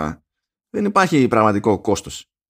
Και όντως στην πράξη ο Άλαν πήρε προαγωγή. Αλλά το κόστος ποιο ήταν. Βλέπουμε ότι όταν τον πρωτογνωρίζουμε τον Άλαν πηγαίνει και σε ένα γυμναστήριο, τι να το πω τώρα αυτό, σε ένα χώρο άθλησης, ας πούμε. Ναι, κλαμπ πρέπει. Ουσιαστικά κλαμπ είναι αυτά για πλούσιους. Ναι. Που παίζουν σκουός. Όπως κάνουν οι πλούσιοι. Ή σκουός, ή γκολφ και τα λοιπά. Ναι, okay. Ε, και υποτίθεται ότι ακούμε σε κάποια φάση ότι με το που βλέπεις Alan Reed είναι στο γήπεδο 1. Γιατί είναι VIP. Λέει VIP στείλουμε μόνο στο γήπεδο 1 και ο Άλαν Ρίτ πηγαίνει πάντα μόνο στο γήπεδο 1 τέλος. Ήταν οδηγία μεταξύ εργοδότη και προϊσταμένου μάλλον και εργαζόμενου κτλ. Και, και βλέπουμε σε αυτή την περίπτωση ότι ναι μεν δεν έπαθε κάποια συγκλονιστική ζημιά ο Άλαν Ρίτ, ναι μεν πήρε προαγωγή, αλλά πλέον είναι στο γήπεδο 12. Οπότε πέσανε οι μετοχές του στον κοινωνικό τον περίγυρο, ας πούμε. Και καλά. Ότι... Και αυτός, αυτό είναι και σχόλιο για το πώς τις καπουλάρουν αυτοί οι άνθρωποι ακόμα και όταν κάνουν τεράστια παπάντζα. Διότι αυτός ο άνθρωπος τώρα με αυτή τη φήμη που είχε, με αυτό το κασέ που είχε κτλ. έκανε μια επιλογή στο έτσι χωρίς να έχει τα απαραίτητα στοιχεία, χωρίς να έχει ολοκληρωθεί η απαραίτητη έρευνα, χωρίς να υπάρχουν τα εχέγγυα, να, ε, να ε, προσυπογράψει δήλωση ότι η πελάτησά του έχει το οικονομικό εκτόπισμα που να δικαιολογεί την προσπάθεια για ένα τέτοιο δάνειο. Δηλαδή απέτυχε στο βασικό. But anyway. Ε, έχω άλλη μια τάκα εδώ πέρα από Scriberians. Σε κάποια φάση μπαίνει στι γυναικείε τουαλέτε ένας από τους Scriberians, διότι θέλει οπωσδήποτε, όπως και όλοι οι υπόλοιποι, να, να πούνε στη Vivian ότι ανακάλυψαν πως η, η Άννα καβάτζωσε jet. Του λένε ε, τι κάνεις εδώ, είναι οι γυναικείες τουαλέτες κτλ. Και, και λέει ο Θεούλης gender is an outdated concept, urine is universal. οι Scriberians είναι οι καλύτεροι σε αυτή τη σειρά. Είναι οι καλύτεροι μακράν. Αυτό έχω να πω. Α, και μετά παίρνει τέτοιο, αλλάζει ρωτά λίγο η, η σειρά ενώ μέχρι τότε είναι λίγο πιο all over the place. Έχει να κομμαντάρει συνήθως πολλαπλούς χαρακτήρες. Δηλαδή, ε, τώρα το γυρίσαμε λίγο στο, στον Alan Reed, αλλά αυτό ήταν και λίγο one-off. Δηλαδή, ε, ε, σχεδόν υπόθηκε ολόκληρη η ιστορία του Alan Reed και η εμπλοκή του στην όλη αυτή η υπόθεση. Τώρα γυρνάμε στις φίλες που έκανε η Άννα. Και στο πέμπτο επεισόδιο γνωρίζουμε για την, για την Νεφ, η οποία Νεφ με την Άννα στη φυλακή εξακολουθεί να τη στηρίζει, εξακολουθεί να τη θεωρεί πάρα πολύ καλή φίλη ε, είναι εκνευρισμένοι με την Rachel και την Casey που δεν γουστάρουν να την επισκεφτούν. Ε, θεωρεί ότι οι άλλες ήταν ε, ε, φίλες της μόνο όσο έπαιζε γκλαμουριά και φράγκο και εκμετάλλευση. Και ενώ και η ίδια δέχεται ότι στην αρχή είχε από κοντά την Άννα για τα λεφτά, επειδή όταν έσκασε στο ξενοδοχείο που δούλευε, ό,τι και αν έκανε οποιοδήποτε του έδινε εκατοστά δόλαρο για τέτοιο. Για tip τα οποία εκατοστά δόλαρα ερχόντουσαν από ε, νομίζω 100.000 δολάρια overdraft που κέρδισε με φασαρία και χάρη στη διαμεσολάβηση του Alan Reed από μία από τις τράπεζες που δέχτηκαν να εξετάσουν το αίτημά της για, για δάνειο. Δεν είχε κανένα φράγκο πουθενά στους λογαριασμούς της αλλά επειδή φοβόντουσαν να τη χάσουν από πελάτησα λόγω του ότι ο Reed έλεγε ότι η τύπησα είναι τούμπανο και δεν ξέρω τι θα γίνει ναι. της δώσανε από το πουθενά 100 χιλιάρικα ήταν, ε, ήταν 200 χιλιάρικα, 100 χιλιάρικα ήταν που θέλανε αυτοί για το due diligence. Δεν έχει σημασία. Της δώ, από το πουθενά. Δεν ήταν μηδέν και η τύπησα είπε τι θα κάνει θα δίνω 100 στα δόλαρο τύπ ανά πάσα ώρα και στιγμή μου μετέφερε στα μπαγκάζια 100 δολάρια σε ρώτησα κάτι στη ρεσεψιόν και μου έδωσε την πληροφορία που ήθελα 100 δολάρια. Ήρθες και με σερβίρεις στο εστιατόριο, πάρε 100 στα δόλαρο. Δεν πληρώνω όμως το λογαριασμό του εστιατόριου, τον χρεώνω στο δωμάτιο και τελείως στοιχεία στη ρεσεψιόν δεν έχω δώσει κάρτα για να με χρεώνετε. Αλλά δίνω 100 στα δόλαρα tips. Είναι παράνοια, παιδιά, αυτό έτσι. Είναι, είναι παράνοια το, το πώς περνάει. Και έμεινε νομίζω στο ξενοδοχείο αυτό δύο μήνες. Πηγαίνετε εσείς να μπείτε σε ξενοδοχείο χωρίς να δώσετε κάρτα για ασφάλεια και δοκιμάστε να χρεώνετε έτσι random τα πάντα στο ξενοδοχείο. Να δείτε σε πόσα δευτερόλεπτα δεν θα, δεν θα πάρετε ποτέ δωμάτιο. Δεν θα, όχι θα πεταχτείτε έξω, δεν θα πάρετε δωμάτιο. δεν, δεν υπάρχουν αυτά.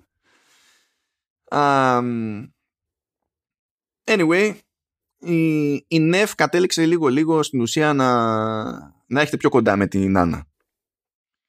Ε, για την ΝΕΦ ε, η Άννα ε, είχε κάτι που, στο οποίο έλπιζε και εκείνη. Εκείνη ήθελε να γίνει σκηνοθέτης, να καταφέρει να μαζέψει τον budget για να γυρίσει την ταινία της. Τα χρήματα που καβάτζουν από την Άννα πηγαίνανε εκεί, σε αυτή τη φάση.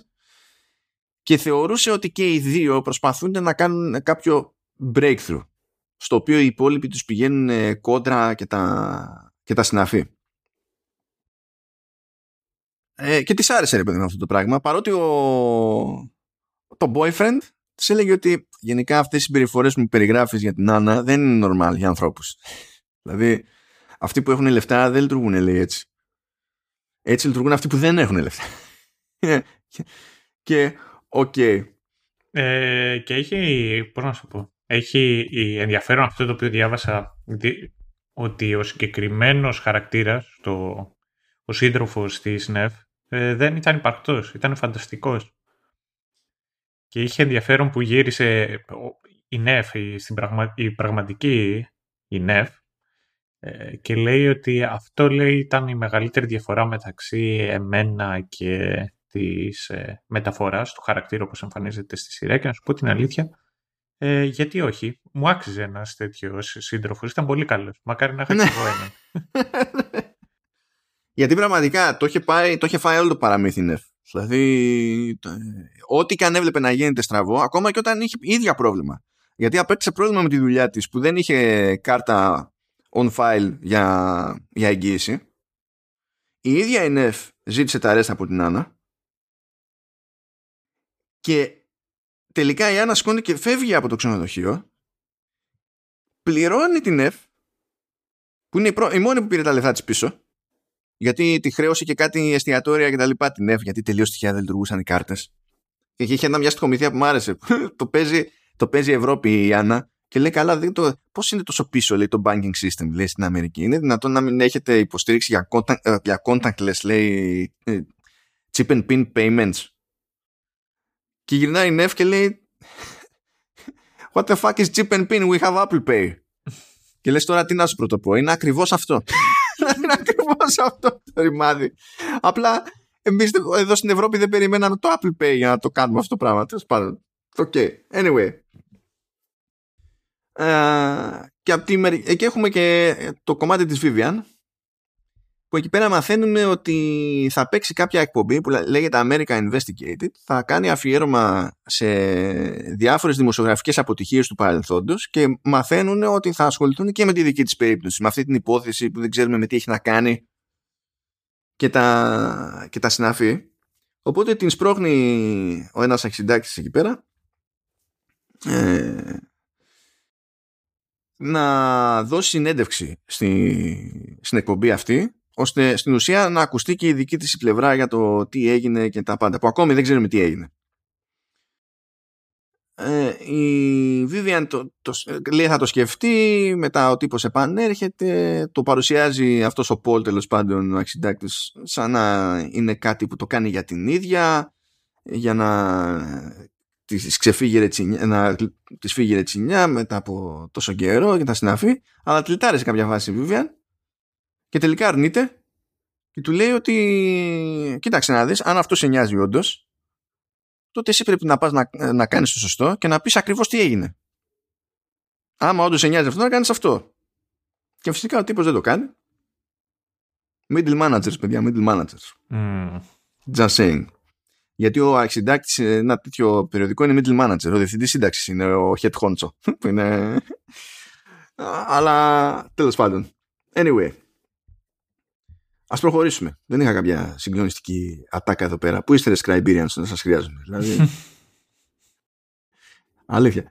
Τέλος πάντων. νέο επεισόδιο, νέα περιπέτεια. Ε, μπλέκουμε αυτή τη φορά με ένα ταξίδι στο Μαρόκο.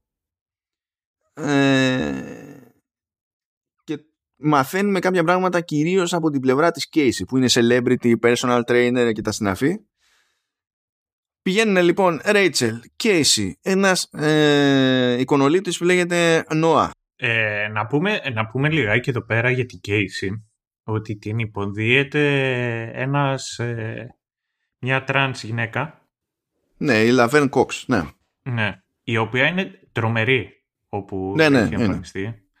Έχει, που και που έχει, την έχω πετύχει σε ένα ρόλο που ήταν σε ένα επεισόδιο ας πούμε στο, στο Blacklist και ήταν απλά ατυχή συμμετοχή. Δεν κατάλαβα γιατί. Όχι γιατί τη βάλανε, δεν κατάλαβα εκείνη γιατί μοιάστηκε για εκείνο το τέτοιο. Αλλά όντως, όντως εδώ πέρα είναι, είναι πολύ καλή φάση. Και τα σπάει και στο Orange is the New Black.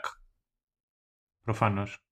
Ναι, ε, το έχω ακούσει μεν ότι είναι καλά εκεί πέρα, αλλά δεν το είδα ποτέ το Orange is the New Black, οπότε δεν έχω συγκεκριμένη εντύπωση. Μόνο αυτό που, αυτό που λες δηλαδή, που το έχω ακούσει. ε, λοιπόν, είναι, πάνε όλα αυτοί στο, στο Μαρόκο και συγκεκριμένα στο Λαμαμούνια. Λαμομούνια νομίζω λέγεται. Λαμομούνια, ναι. Το οποίο είναι Ριάντ. Είναι, είναι είναι στο μέρος που δεν έχουν χιούμορ όταν δεν έχεις οπληρώσεις βασικά. Ναι, καλά. Ναι, ναι. Γιατί στην Αμερική είναι, επέδειξαν καλέ, πιο, πιο έντονη, πιο ευρία αίσθηση του χιούμορ σε αυτό το θέμα. Ναι. Σκάνε εκεί πέρα, έχουν ένα ιδιωτικό ριάντ, το οποίο είναι μια ολόκληρη κατοικία, ας πούμε, που στην ουσία είναι, είναι στο στυλ της παλιάς αρχοντικής κατοικίας, αυτό που προηγουμένως δηλαδή θα ήταν ε, κάτι χαρακτηριστικό για εμμύριδες και τα συναφή. Ε, είναι εκεί πέρα η τύπησα στην υποδοχή αρχίζει από νωρίς και τα λέει λίγο ξέχωρα από τους υπολείπους με, τη, με την Άννα. Φαίνεται ότι υπάρχει κάποιο προβληματάκι. Ο, ο Νόα είναι εκεί πέρα και καλά γιατί η Άννα θέλει να έχει θέλει να έχει πλάνα για, να, για το αναπόφευκτο ντοκιμαντέρ για τη δημιουργία του Anna Delvey Foundation. Τι να λέμε τώρα εντάξει. Η, η Casey όμως σε χρόνο 0 παθαίνει τροφική δηλητηρίαση. Πώς δεν σκέφτηκε ένας να το χρησιμοποιήσει εναντίον του ξενοδοχείου για να γλιτώσουν κανένα φράγκο, δεν ξέρω. Ναι. okay. Παθαίνει τροφική δηλητηρίαση. Η μόνη παθαίνει το μεταξύ τροφική δηλητηρίαση. Είναι όλοι φάγανε τα ίδια. Και σκούνται και φεύγει γιατί παλεύει. Και σε κάποια φάση όμως δέχεται ένα τηλεφώνημα από την Άννα που έχει μείνει μόνη της πλέον στο, στο Μαρόκο και λέει «Ε, βοήθησέ με έχω πρόβλημα εδώ με τις κάρτες θέλω να γυρίσω πίσω και τη λέει ξέρω εγώ κλείσε μου εισιτήρια. Και λέει εντάξει ξέρω εγώ θα σου κλείσω μην ανησυχείς και μου τα πληρώνεις μετά. Και η Άννα λέει ναι αλλά first class. Έρχεται εμφανίζεται στο σπίτι της τη, της Casey για να περάσει το βράδυ γιατί στην ουσία δεν έχει που να μείνει η Άννα παρότι η Γιούχου και αυτά και με αυτά είναι περίεργη και η Casey για το τι ακριβώς έγινε στο Μαρόκο από τη στιγμή που έφυγε και μετά. Και ρωτάει τη Ρέιτσελ. Και από εκεί είναι που έχουμε το υπόλοιπο μέρος της ιστορίας γιατί συνέχεια στην πραγματικότητα ζητούσαν κάποιο είδους κάρτα από το, από το ξενοδοχείο εκεί πέρα. Μονίμως κάτι δεν πέρναγε από τις κάρτες. Μ' άρεσε το μεταξύ που σε κάποια φάση είδαμε την Άννα να δίνει στοιχεία κάρτας στην hostess χειρόγραφα σε χαρτάκι πάνω και έγραφε τα νούμερα και τα στοιχεία. Ναι, ε, α, αυτό πώς περνούσε; Και περίμενα, πώς να σου το πω, αυτό είναι στάνταρ βασισμένο σε κάτι της, πώς να σου πω, στην πραγματική ιστορία. Δεν νομίζω ότι το φαντάστηκε κάποιος. Κοίτα, αν, έκανε, αν, έκανες online, αν έκανες online συναλλαγή, δεν χρειαζόσουν να παραπάνω από αυτά τα στοιχεία. Ναι. Έτσι, αλλά τώρα πώς σε ένα τέτοιο μέρος θα, τους, θα κάνεις αυτή την κίνηση και θα σε πάνε στο σοβαρά, δεν ξέρω. Ναι, ισχύει. Γιατί μιλάμε τώρα, ε, νομίζω ότι ήταν η διαμονή, πρέπει να είναι, παίζει να είναι και πάνω από χιλιάρικο την ημέρα για, για private triad. Γιατί, δηλαδή δεν, δεν υπάρχει χιούμορ. και θα πάρουνε. Anyway, και όσο μείνανε τέλος πάντων οι υπόλοιποι εκεί πέρα, μαθαίνει η Άννα ότι και καλά, της λέει ο Άλαν, πήρε OK το, το δάνειο. Χαίρεται η άλλη από τη χαρά της, σου λέει: θα, Ωραία, πότε θα εμφανιστούν τα λεφτά. Και λέει: Ε, λογικά την άλλη εβδομάδα έχουν να τσεκάρουν λέει, κάτι τελευταία έγγραφα. Και τότε συνειδητοποιεί η Άννα ότι δεν υπάρχει ελπίδα και αρχίζει και τα πίνει, γίνεται γκολ. Ναι, διότι ουσιαστικά χρειάζεται να πάνε να μιλήσουν με τον πατέρα τους και να δούνε εκεί στις τράπεζες ότι όντως υπάρχουν αυτά τα χρήματα και που βρίσκονται. Οπότε πακέτον, γιατί ξέρει ότι δεν... Εν τω μεταξύ για να βγάλουν άκρη, να καταφέρουν, γιατί αρχίζει και τους τραμπουκίζει το, το ξενοδοχείο. Και για να σώσει την κατάσταση η Ρέιτσελ, ε, δίνει πρώτα την προσωπική της κάρτα ως εγγύηση και ύστερα την επαγγελματική της κάρτα ως εγγύηση, αυτή που έχει από το Vanity Fair, με το σκεπτικό ότι βοηθάω τη φίλη μου ας πούμε και ότι μόλις ξεμπλοκάρουν οι δικές της, οι δικές της κάρτες θα, θα, κάνουν, θα ρεφάρουμε. Στο οποίο επιστρέφω αυτό το οποίο είπαμε πιο πριν εκεί για λεφτά.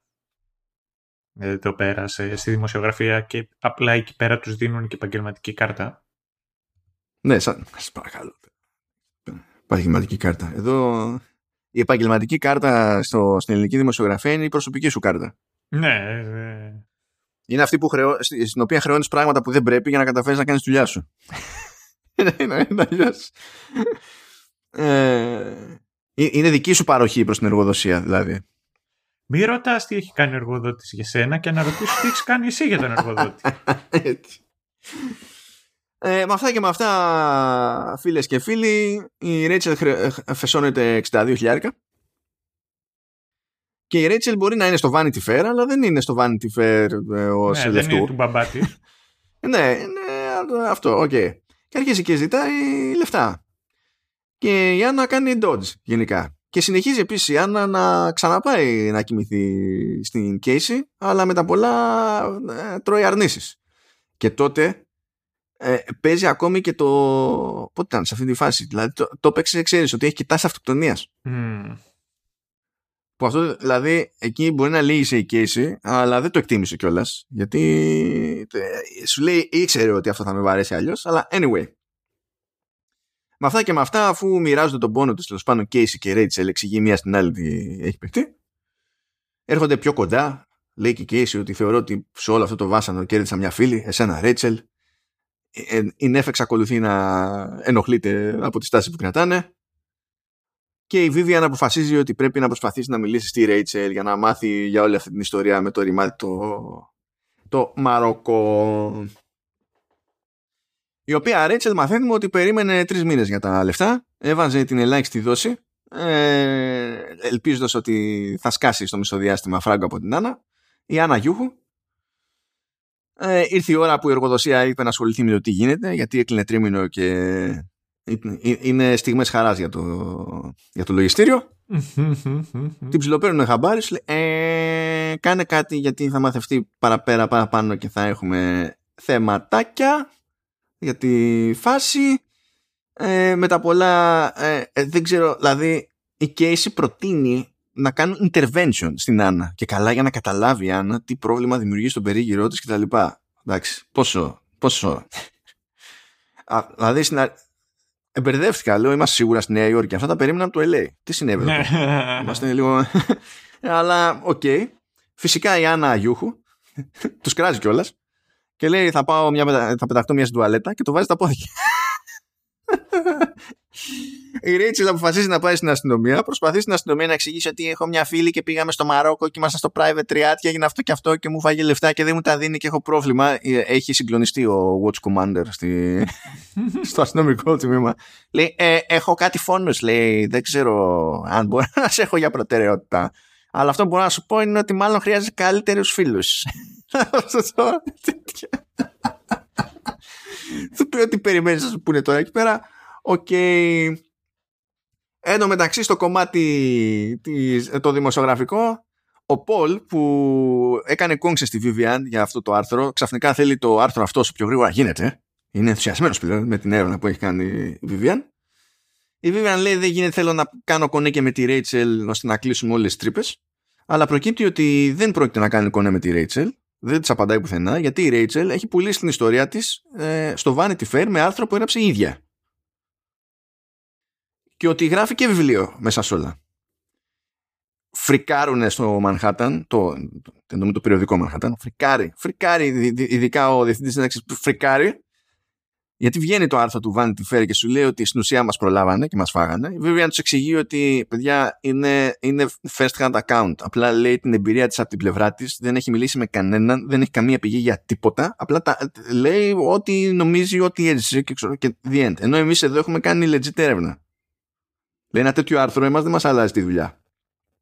Με τα πολλά κερδίζει χρόνο, ε, την πίστοση χρόνου, δέχεται ότι δεν πρόκειται να τη βγάλει με τη Ρέιτσελ, είναι με την κοιλιά στο στόμα και δίνει, δίνει πόνο εκεί πέρα γιατί στην ουσία θέλει να προλάβει πριν έρθει η ώρα να γεννήσει. Γιατί μετά σου λέει θα βγω off για μέρες minimum δηλαδή. Και συν τις άλλες έχει φάει και ένα σκάλωμα που αυτά είναι θέματα που γενικά απασχολούν τη Sonda Rhimes από την άποψη ότι φροντίζει τις παραγωγές της ε, να δίνει έμφαση στο, πώς να το πω τώρα, το, στο πάω Hollywoodiana, στο female experience. Ε, που δεν το λέω ειρωνικά, το, ο, ο όρος θεωρώ ότι είναι από τους φάνσι που έχουν στη, στη δυτική ακτή της Αμερικής η ορολογία λίγο με αυτόν ε, οπότε μπλέκει την όλη φάση με το προσπαθώ να έχω καριέρα ε, προσπαθώ και να γίνω μάνα ε, και κάποια στιγμή αυτά συγκρούονται. Και εδώ βλέπουμε ότι σπάει σε κάποια φάση Βιβίαν και λέει ρε παιδί μου ότι για μένα η γένα, δηλαδή θέλω, θέλω λέει να έχω αποκαταστήσει το όνομά μου για αυτή τη ζημιά που έπαθα, έπαθα στο παρελθόν πριν γεννήσω. Θέλω να γεννηθεί αυτό το παιδί και να ξέρω ότι κατάφερα να ισιώσω την καριέρα μου και ότι από εκεί και πέρα μπορώ να αφιερωθώ σε, σε οτιδήποτε άλλο. Έβλεπε δηλαδή την ίδια τη, τη γέννηση τη, το, του παιδιού, της κόρης ως ένα, ε, ένα, ένα καταληκτικό σημείο τέλος πάντων που αυτό θα, θα καθόριζε τα πάντα από ένα σημείο και έπειτα. Ήταν το πραγματικό, το δικό της το deadline άσχετα με τα deadlines των υπόλοιπων. Και ήταν παιδιά στο γραφείο και έγραφε και ήταν με πετσέτες στο κάθισμα σε περίπτωση που σπάσουν τα νερά. Και δεν ξέρω αν έπαιζε αυτό με τις πετσέτες, αλλά ισχύει ότι η Πρέσλερ που έγραψε το άρθρο το έτρεχε καθ... ενώ ήταν έγκυος. Δηλαδή αυτό είναι στοιχείο που προκύπτει από την εμπειρία της Πρέσλερ από την οποία προέκυψε και όλη αυτή η παραγωγή τέλος πάντων από το δικό της άρθρο. Ε, γι' αυτό εξακολουθεί και μου κάνει εντύπωση που δεν είπαν απλά μπλα μπλα Pressler τέλος και φτιάξαμε έναν άλλο χαρακτήρα for Αλλά τέλος πάντων ok. Okay. Ε, σε όλη αυτή την προσπάθεια μέχρι και η Neff που έχει γνωριστεί πλέον με τη Vivian ε, πήγαινε στο γραφείο και είναι εκεί πέρα για να βοηθήσει όπως μπορεί να βοηθήσει. Βοηθάνε και οι Scriberians εννοείται ε, είχε και ένα θέμα με το... Δημιουργήσε και άλλο πρόβλημα τώρα το άρθρο της Rachel στο Vanity Fair. Σφίχτηκε η Casey. Γιατί η Casey δεν είχε ιδέα ότι η Rachel ετοίμαζε άρθρο. Ε, διάβασε ότι διάβασε, είδε που πάει το πράγμα και ενώ είχε πει ότι εντάξει θα συνεργαστώ με σένα Vivian για το δικό σου άρθρο λέει θέλω τίποτα, θέλω να με βγάλεις. Αλλά έπεσε εκεί ψιστήρι και τη σκαπουλάρανε του στυλ κράτα το info ε, αλλά μην πεις όνομα. Και κάπως έτσι βγήκε η φάση. Δεν ξέρω τι νόημα έχει αυτό γιατί στο μεταξύ από τότε μέχρι σήμερα έχουν βγει όλα στη φορά. Δηλαδή. δεν ξέρω. Τι, αλλά anyway. Um, και με τα πολλά και τα νερά σπάνε και προλαβαίνει και το άρθρο και βγαίνει το άρθρο. Λίγο πριν τέλος πάντων στο, στο, στο criminal timeline είμαστε στη φάση που η Άννα είναι στα τελευταία της από την άποψη ότι μπαίνει σε blacklist πλέον για τα ξενοδοχεία σε φάση πηγαίνει σε ξενοδοχείο που δεν έχει ξαναεπισκεφθεί και έχουν τα στοιχεία της και τη φωτογραφία της και τρώει πόρτα πριν φτάσει στη ρεσεψιόν. Που κατάφερε αυτό. Mm. Είναι διάσημη. Ε, ναι, πια έγινε, ορίστε. Αυτό ήθελε. Ε, υποτίθεται ότι έπρεπε να εμφανιστεί και για πρώτη φορά στο, στο, στο δικαστήριο γιατί θα ξεκινούσε η ακροαματική διαδικασία, υποτίθεται. Και αντί να πάει στο δικαστήριο, αποφασίζει ότι θα κάνει μια νέα απάτη ακόμη με επιταγές ε, θα καταθέσει επιταγές στον εαυτό της και μέχρι να γίνει η διασταύρωση των υπολείπων κατάφερε και πήγε απαλού και έκανε ανάληψη σαν να τα είχε τα λεφτά. Τα παίρνει τα λεφτά, χεράτα και πηγαίνει στο, στο Los Angeles. Because why not? Και μέσα σε όλα η Ρέιτσελ πηγαίνει, νιώθει ότι καλό είναι να πάει στη, στην εισαγγελία να πετύχει τη δημόσια κατούγορα για να μπλέξει με εκείνο το κομμάτι της υπόθεσης. Good stuff, good stuff. Και μας μένουν στην ουσία δύο επεισόδια που είναι στην πραγματική κατηφόρα όπου εδώ πέρα είναι αρκετά θεματικά πλέον. Στο 8ο βλέπουμε ότι το άρθρο της Vivian έχει γίνει τεράστια επιτυχία, έχει γίνει μέρος του Zeitgeist που λέμε. Ε, η Vivian, η, Vivian, η, η Άννα όντως γίνεται τρελά διάσημη. Είναι αυτό το κλασικό, ε, μάθαμε αυτό το πράγμα ότι κάποιος κατάφερε και στην ουσία κορόιδεψε τη High Society, οπότε παίζει και το λεγόμενο Sudden Freud. Το χαιρόμαστε με, τη, με την ξεφτύλα του άλλου με, το πρόβλημα, με αυτό που τραβάει ο άλλος. Ε, κερδίζει followers στο Instagram και τα λοιπά η, η Άννα. Κάνουν likes εγώ, στα, στα φορέματα τις φωτογραφίες και ό,τι να είναι γιούχου. Γιατί, γιατί έτσι λειτουργεί ο πραγματικός κόσμος. Ε, αλλά κάτι την τρώει ρε παιδί μου τη, τη Vivian. Την τρώει γιατί της είπε και η Άννα εκεί πέρα σε μια συνάντηση ότι τώρα νομίζεις εσύ ότι κάτι πέτυχες Ακόμη, δηλαδή, τόσο καιρό μιλάμε εδώ πέρα, τόση έρευνα έχεις κάνει και ακόμη δεν έχεις ιδέα τι είναι η Άννα Ντέλβι, ας πούμε. Και τσιτώνει η, η Vivian και μόνη της πέφτει σε μια λαγουδότρυπα. Και επειδή τώρα είναι και αυτή η τούμπανο στο περιοδικό γιατί έχει κάνει πάταγο το άρθρο, το περιοδικό είναι φάση ό,τι θέλεις. Ό,τι θέλεις. Θέλεις follow-up, ναι, τι θέλεις. Θες budget; Θες εισιτήρια αεροπορικά; Θες να πας κάπου. Θες να... Κουμπλέ. Θα σου κλείσουμε εμείς. Εμείς, εδώ. Θα σου βρούμε μια, μια γερμανοτρουκάλα ε, να σου κάνει διερμηνία. Θα σου κλείσουμε εισιτήρια στη Γερμανία και θα πας να τσεκάρεις, να προσπαθήσεις να βρεις την οικογένεια της, της Άννα. Δεν καταλαβαίνω πώς κάνεις τόσο οργανωμένο βέβαια ε, ε, ρεπορτάζ υποτίθεται τρέχεις τόσο καιρό για την περίπτωση σαν Αντέλβη και κατόπιν εορτής λες μήπως πρέπει να ψάξω για την οικογένειά της. Δεν ναι, είναι αυτό τώρα. Το, ναι. Αυτό ήταν ένα θεματάκι το οποίο ενδεχομένως να συνδέεται κιόλας και με την προηγούμενη εμπειρία που είχε με, τη, με μια υπόθεση που στην ουσία είχε φτιάξει μια λίστα. Είχε βγάλει ένα άρθρο και είχε πει για κάποιον τυπά ότι έχει εκατομμύρια δολάρια. Και το είπε αυτό το πράγμα, δηλαδή της το είπε ο ίδιος ο τυπάς. Αλλά αυτός έλεγε ψέματα. Και εκείνη δεν το είχε διασταυρώσει. Και μετά έγινε ρόμπα δημοσίως. Και επειδή έγινε ρόμπα δημοσίως, έχασε και προσφορά που είχε και έτρεχε. Ήταν να, να, να αλλάξει δηλαδή πόστο, να αλλάξει εργοδότη. Είχε μια προσφορά για να πάει να δουλέψει στο Bloomberg. Και αυτό ισχύει για την Pressler. Όντως η Pressler είχε γράψει ένα τέτοιο άρθρο που είχε τέτοια στραβή πληροφορία και όντως είχε προσφορά από Bloomberg η οποία πήγε ε, χαμένη.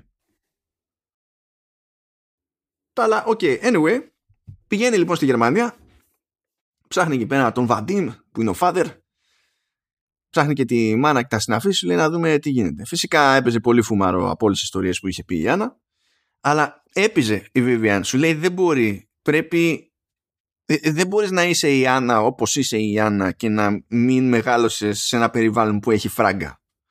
Και ακόμα και τα προβλήματα που έχεις ως χαρακτήρας ως Άννα ε, δεν μπορώ να δεχτώ ότι φταίς απλά εσύ. Πρέπει να φταίνε οι γονείς σου τέλος πάντων. Και πήγε διψασμένη στη Γερμανία να επιβεβαιώσει αυτή της θεωρία. Σε σημείο τέτοιο που βλέπουμε κάποιες σκηνές ως flashback σε εκείνο το επεισόδιο που στην ουσία δεν είναι flashback. Είναι αυτά που φαντάζεται η Vivian πριν καταφέρει να μιλήσει με τους γονείς και να συνειδητοποιήσει ότι η, η Άννα ήταν κουφή περίπτωση από μικρή και ότι δεν μπορούσαν να την κουμαντάρουν οι γονείς της και στο τέλος ε, απομακρύνθηκαν κατέρωθεν. Και από ένα σημείο και έπειτα ξέκοψαν. Τώρα αυτό το κομμάτι δεν, δεν εξερευνείται, δεν εξερευνάται ιδιαίτερα, αλλά δεν είμαι σίγουρος αν έχει εξερευνηθεί ιδιαίτερα και στην πραγματικότητα για να πω ότι με ενοχλεί εδώ. Αλλά τέλος πάντων,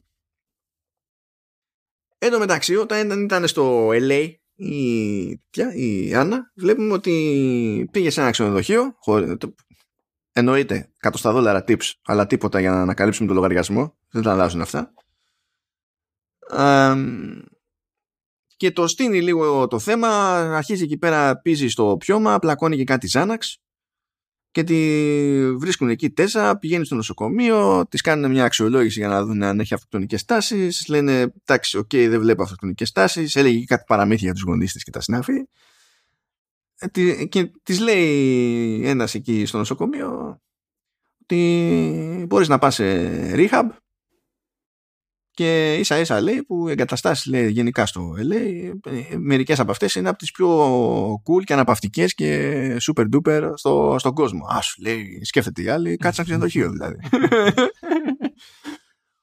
Πηγαίνει εκεί, δεν την ενδιαφέρει το rehab, ε, την παίρνει τηλέφωνο η Rachel και σου λέει περασμένα ξεχασμένα. Ε, τυχαίνει να είμαι στο LA, είπα να τα πούμε να φάμε ξέρω εγώ παρέα και τα λοιπά. Έρχεσαι ενθουσιασμένη Άννα, ναι, φυσικά, σούπερ και εγώ χαίρομαι και τα λοιπά και όλο αυτό ήταν μούφα για να βγει έξω από το κέντρο αποκατάστασης και να μπορέσουν να τη συλλάβουν. Και τη μαζεύουνε. Είναι λίγο dick move αυτό, ε. αυτό, αυτό ήταν λίγο dick move, διότι ε, άσχετα με το τι πρόβλημα μπορείς να έχεις με την κάθε Άννα, αυτό τουλάχιστον έτσι όπως παρουσιάζεται, δεν ξέρω πώς έγινε στην πραγματικότητα, αυτό που παρουσιάζεται στη σειρά ε, ξέρεις, είναι, είναι κάτι που έγινε χωρίς κανένας να, να τσεκάρει στα σίγουρα αν δικαίως είναι σε κέντρο αποκατάστασης. Άρα ξέρεις είναι, είναι φάουλ να τον, ε, να τον, ε, να τον βγάλεις τον άλλον από αυτή τη διαδικασία έτσι. Και στην ουσία να του κόψεις αυτό που προσπαθεί και καλά να πετύχει. Άσχετα τώρα που η Άννα δεν προσπαθούσε να πετύχει τίποτα. Ναι. Ή, ή σχεδόν τίποτα. σχεδόν τίποτα. Εντάξει. Α,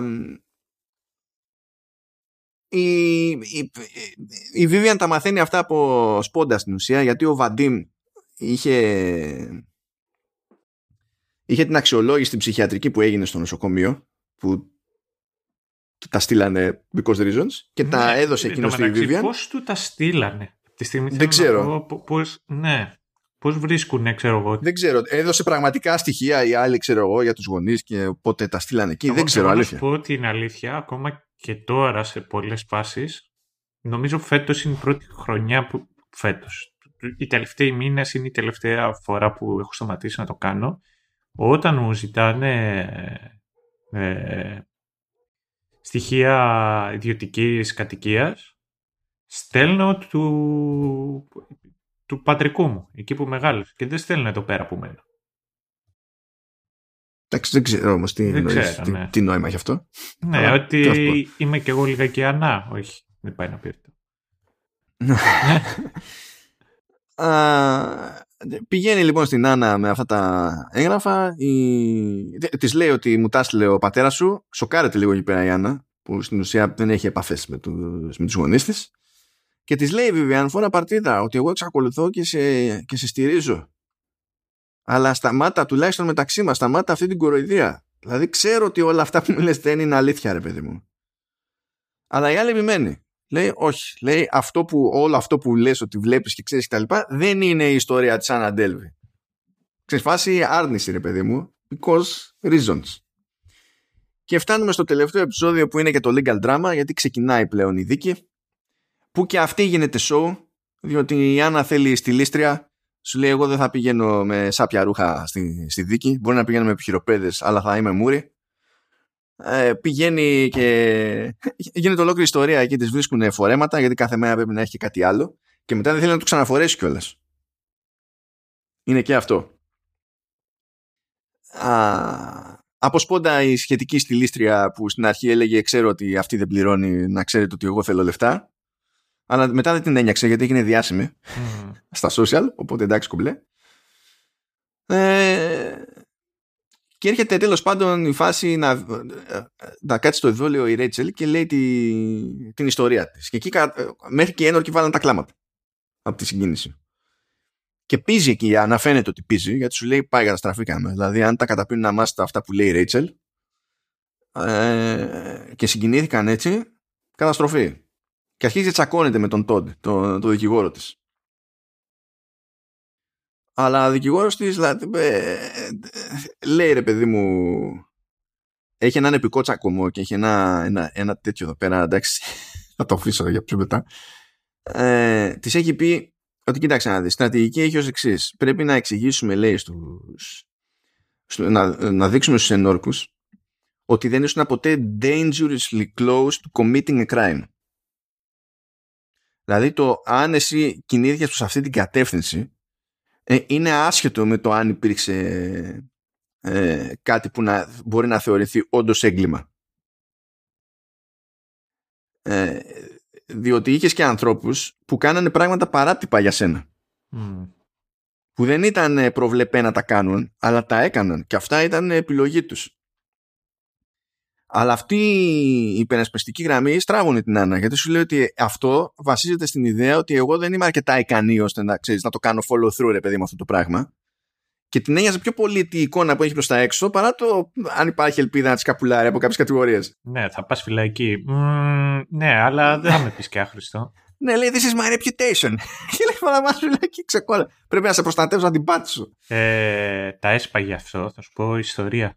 Όταν ήταν μικρός ο αδερφός μου τον ερωτάγανε Είσαι μικρό ή μεγάλο γαϊδούρι; Και φώναζε αυτός Μεγάλο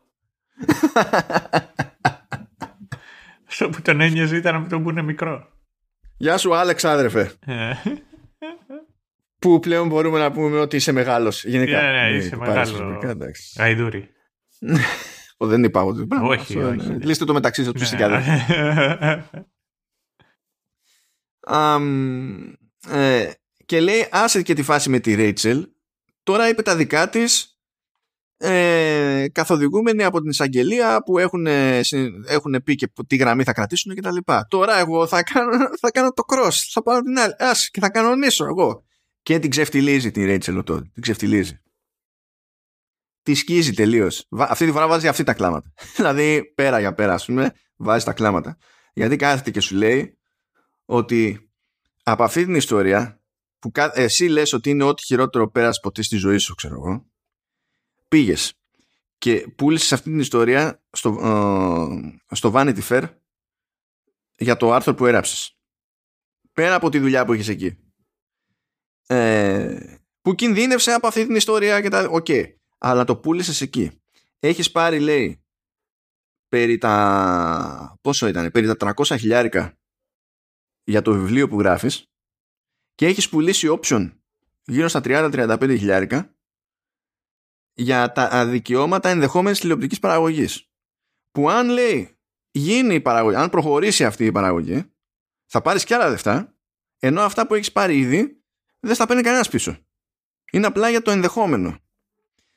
Ε, και μετά συν της άλλης ήταν το ότι όλο αυτό το διάστημα έκανες πόσα γεύματα, ε, πόσα ποτά πήγες και ήπιες, ε, εξόδους, ε, ρούχα, ε, τα οποία τα έκανες μαζί με την Άννα και στα πλήρωσε η Άννα. Δεν πλήρωσες εσύ τίποτα.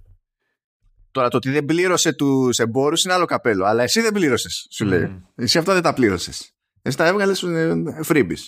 Και στην ουσία για τα 62 αυτά χιλιάρικα που κυνηγάς, που τελικά προκύπτει ότι δεν τα κυνηγάει γιατί η American Express που με την επαγγελματική της την κάρτα δέχεται ότι α, α, αυτές ήταν κούκου συναλλαγές οπότε τις χαρίσαν τα 55 χιλιάρικα και τις μείναν τα υπόλοιπα που ήταν όντως από δικές της συναλλαγές στην κάρτα.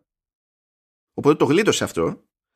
Και μέσα σε όλα αυτά από αυτή τη χειρότερη εμπειρία της ζωής σου αυτή τη χειρότερη μάλλον ιστορία που έχεις να πεις από τη ζωή σου την έχεις πουλήσει σε τρεις διαφορετικές μεριές για να βγάλεις πολλαπλάσια χρήματα από αυτά που τελικά δεν χρωστάς και έκανες και αυτή τη, ε, και έκανες και αυτή τη μόντα με την αστυνομία για να βγάλεις από το κέντρο αποκατάστασης στη, την Άννα για να συλληφθεί.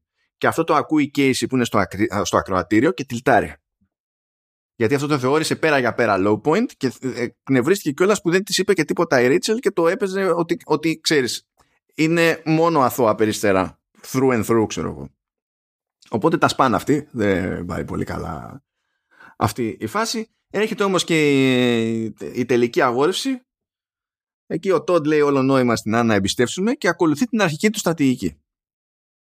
Και αυτή η αρχική του στρατηγική και στην ταινία, στην ταινία και στη σειρά αλλά και στην πραγματικότητα όντως την έσωσε από τις πιο βαριές κατηγορίες.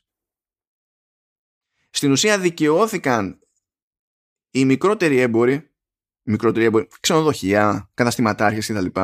Αλλά δεν δικαιώθηκαν οι δικηγόροι και οι τράπεζες. Και δεν δικαιώθηκε και η Ρέιτσελ. Α, ναι, ούτε η Ρέιτσελ δικαιώθηκε. Γιατί είπαμε, την κατέστρεψε ο τότε, την έλειωσε σε αυτή τη φάση. γιατί σου λέει ότι η τράπεζα και ο δικηγόρος κτλ. Ε, κάνατε και φλακίες. δηλαδή ναι, έτσι. Ποιος σου φταίει άμα εσύ δεν μπορείς να λειτουργήσεις σωστά το... τη δουλειά σου; Ναι, και σύν της άλλης, τελικά δεν είναι ότι της έδωσες το δάνειο και μετά σε φέσωσε. Mm. Ότι καθόσουν και δούλευες χωρίς να πληρώνεις. Σε φέσωσε κάποια λειτουργικά κόστη, ας πούμε. Δηλαδή, ναι, αυτό. Αυτό, μέχρι, μέχρι εκεί.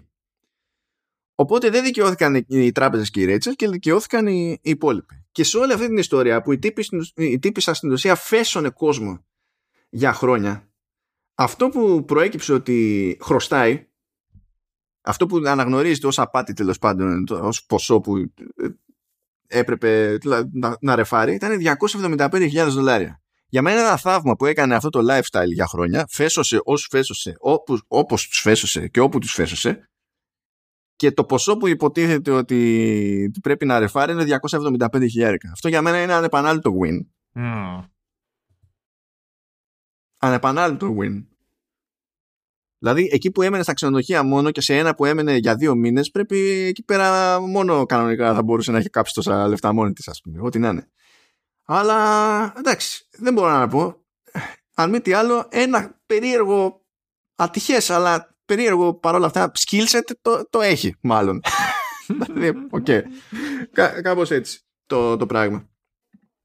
Τρώει βέβαια τη φυλακή, είναι 4 με 12 χρόνια. Ε, και τελείωσε όλη αυτή η ιστορία. Είναι ξενερωμένη η Άννα. Στην αρχή ευχαριστεί τον δικηγόρο της, μετά τον κράζει τον δικηγόρο της για το ότι τελικά την ξεφτύλισε ως business woman. Α, βλέπουμε ότι τότε και Vivian πλέον έχουν έρθει πιο κοντά, όχι ερωτικά, αλλά επειδή τραβάγανε κουπί από την ίδια πλευρά και η Vivian κατέληγε στην ουσία υποπίεση να βοηθά την πλευρά της Άννα και όχι να μένει πιο ουδέτερη στην όλη ιστορία παρότι έλεγε και η ίδια ότι κανονικά πρέπει να μείνει. Σου λέει τελείωσε αυτή η παράνοια. Δένονται λίγο κόντεψε να διαλύσει ο άλλος την οικογένειά του με κάτι διακοπές που δεν πήγε λόγω της Άννα.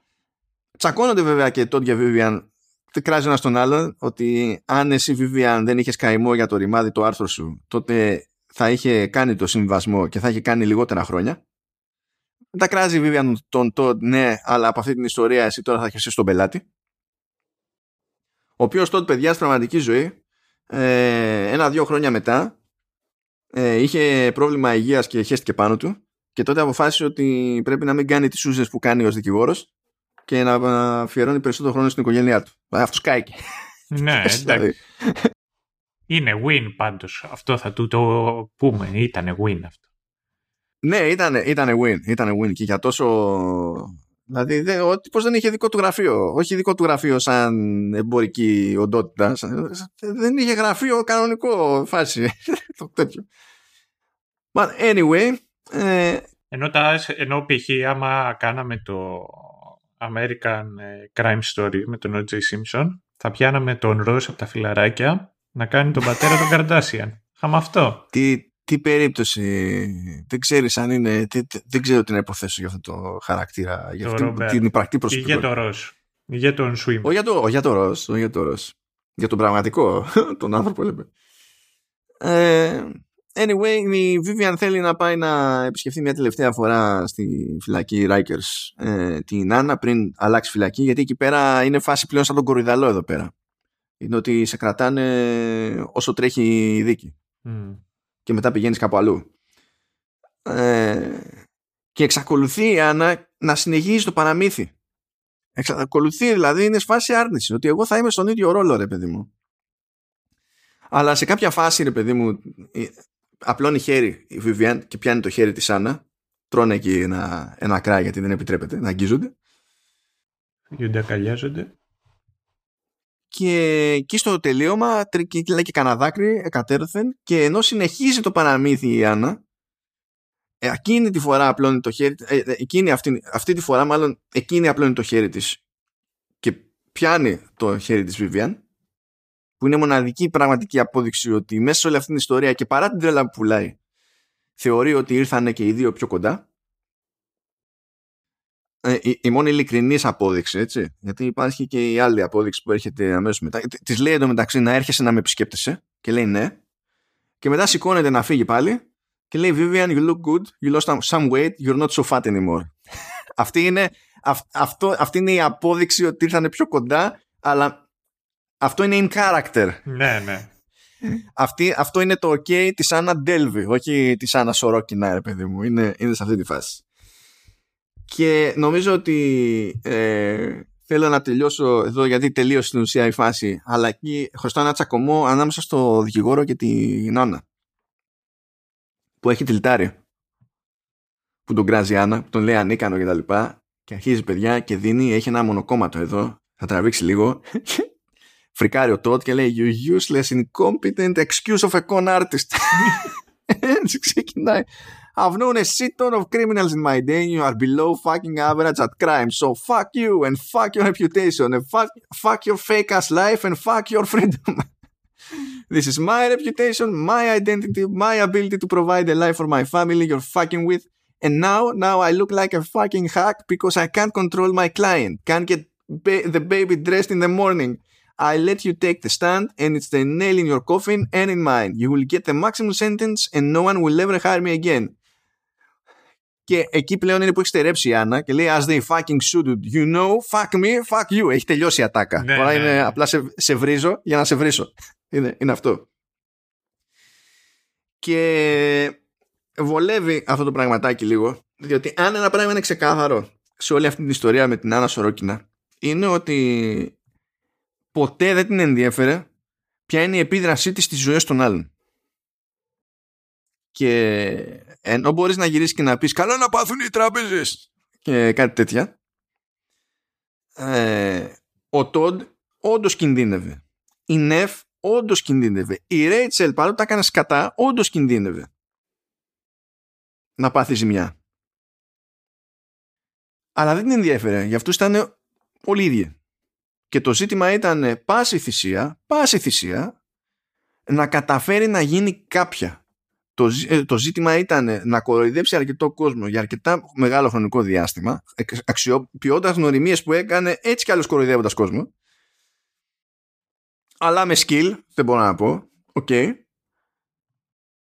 για να χτι- ε, φτιάξει όντως το Anna Delvey Foundation, να έχει κάτι στα χέρια της να λειτουργεί και να μπει μια για πάντα στη λεγόμενη υψηλή κοινωνία. Και τότε να έχει αυτό το εκτόπισμα. Αυ- αυτό ήταν το endgame. Ο καημός ήταν αυτός. Πάνω απ' όλα. Και δεν την ενδιέφερε ποιος θα ζοριστεί στην πορεία. Δεν, απλά δεν την ενδιέφερε. Και νομίζω ότι εντάξει, έχουμε. Ε, ε, Πώς να το πούμε τώρα. Τώρα υποτίθεται ότι δεν είναι πολύ προβλεπέ ο όρος ψυχοπαθής. Αλλά πρέπει να λέμε κοινωνιοπαθής. Δεν ξέρω γιατί έγινε αυτή η αλλαγή. Ναι. Το ένα είναι, νο- νομίζω η μεγάλη διαφορά μεταξύ αυτών των δύο είναι ότι το ένα δεν έχει συναισθήματα in general. Το άλλο είναι το ότι για χάρη της κοινωνίας και του περίγυρου σου, περίγυρου σου φέρεσαι ψεύτικα ώστε να γίνεις αποδεκτός. Δεν, είμαι, δεν το έχω. τσε- Δηλαδή δεν ξέρω τι μου πεις. Άμα δηλαδή το έχεις τσεκάρει ότι είναι έτσι. Ναι, ο, και εγώ δεν το λέω με 100% σιγουριά. Νομίζω όμως ότι αυτό πάει να πει. Το, και ε, έχει νόημα αυτή η επίδραση γιατί ναι μεν αυτή η σειρά πιστεύω για να πάμε τώρα στο πιο zoom της όλης υπόθεσης πιστεύω ότι ναι μεν μπαίνει στη διαδικασία με αναπάντεχα ενδεχομένως για μένα τουλάχιστον ε, μεγάλη ακρίβεια να μεταφέρει μια πρόσφατη ιστορία απάτης αλλά όλα τα απόνερα αυτής της φάσης ε, και το πώς σκάνες σε διαφορετικούς χαρακτήρες είναι που καταλήγουν να λειτουργούν ως κοινωνικά σχόλια.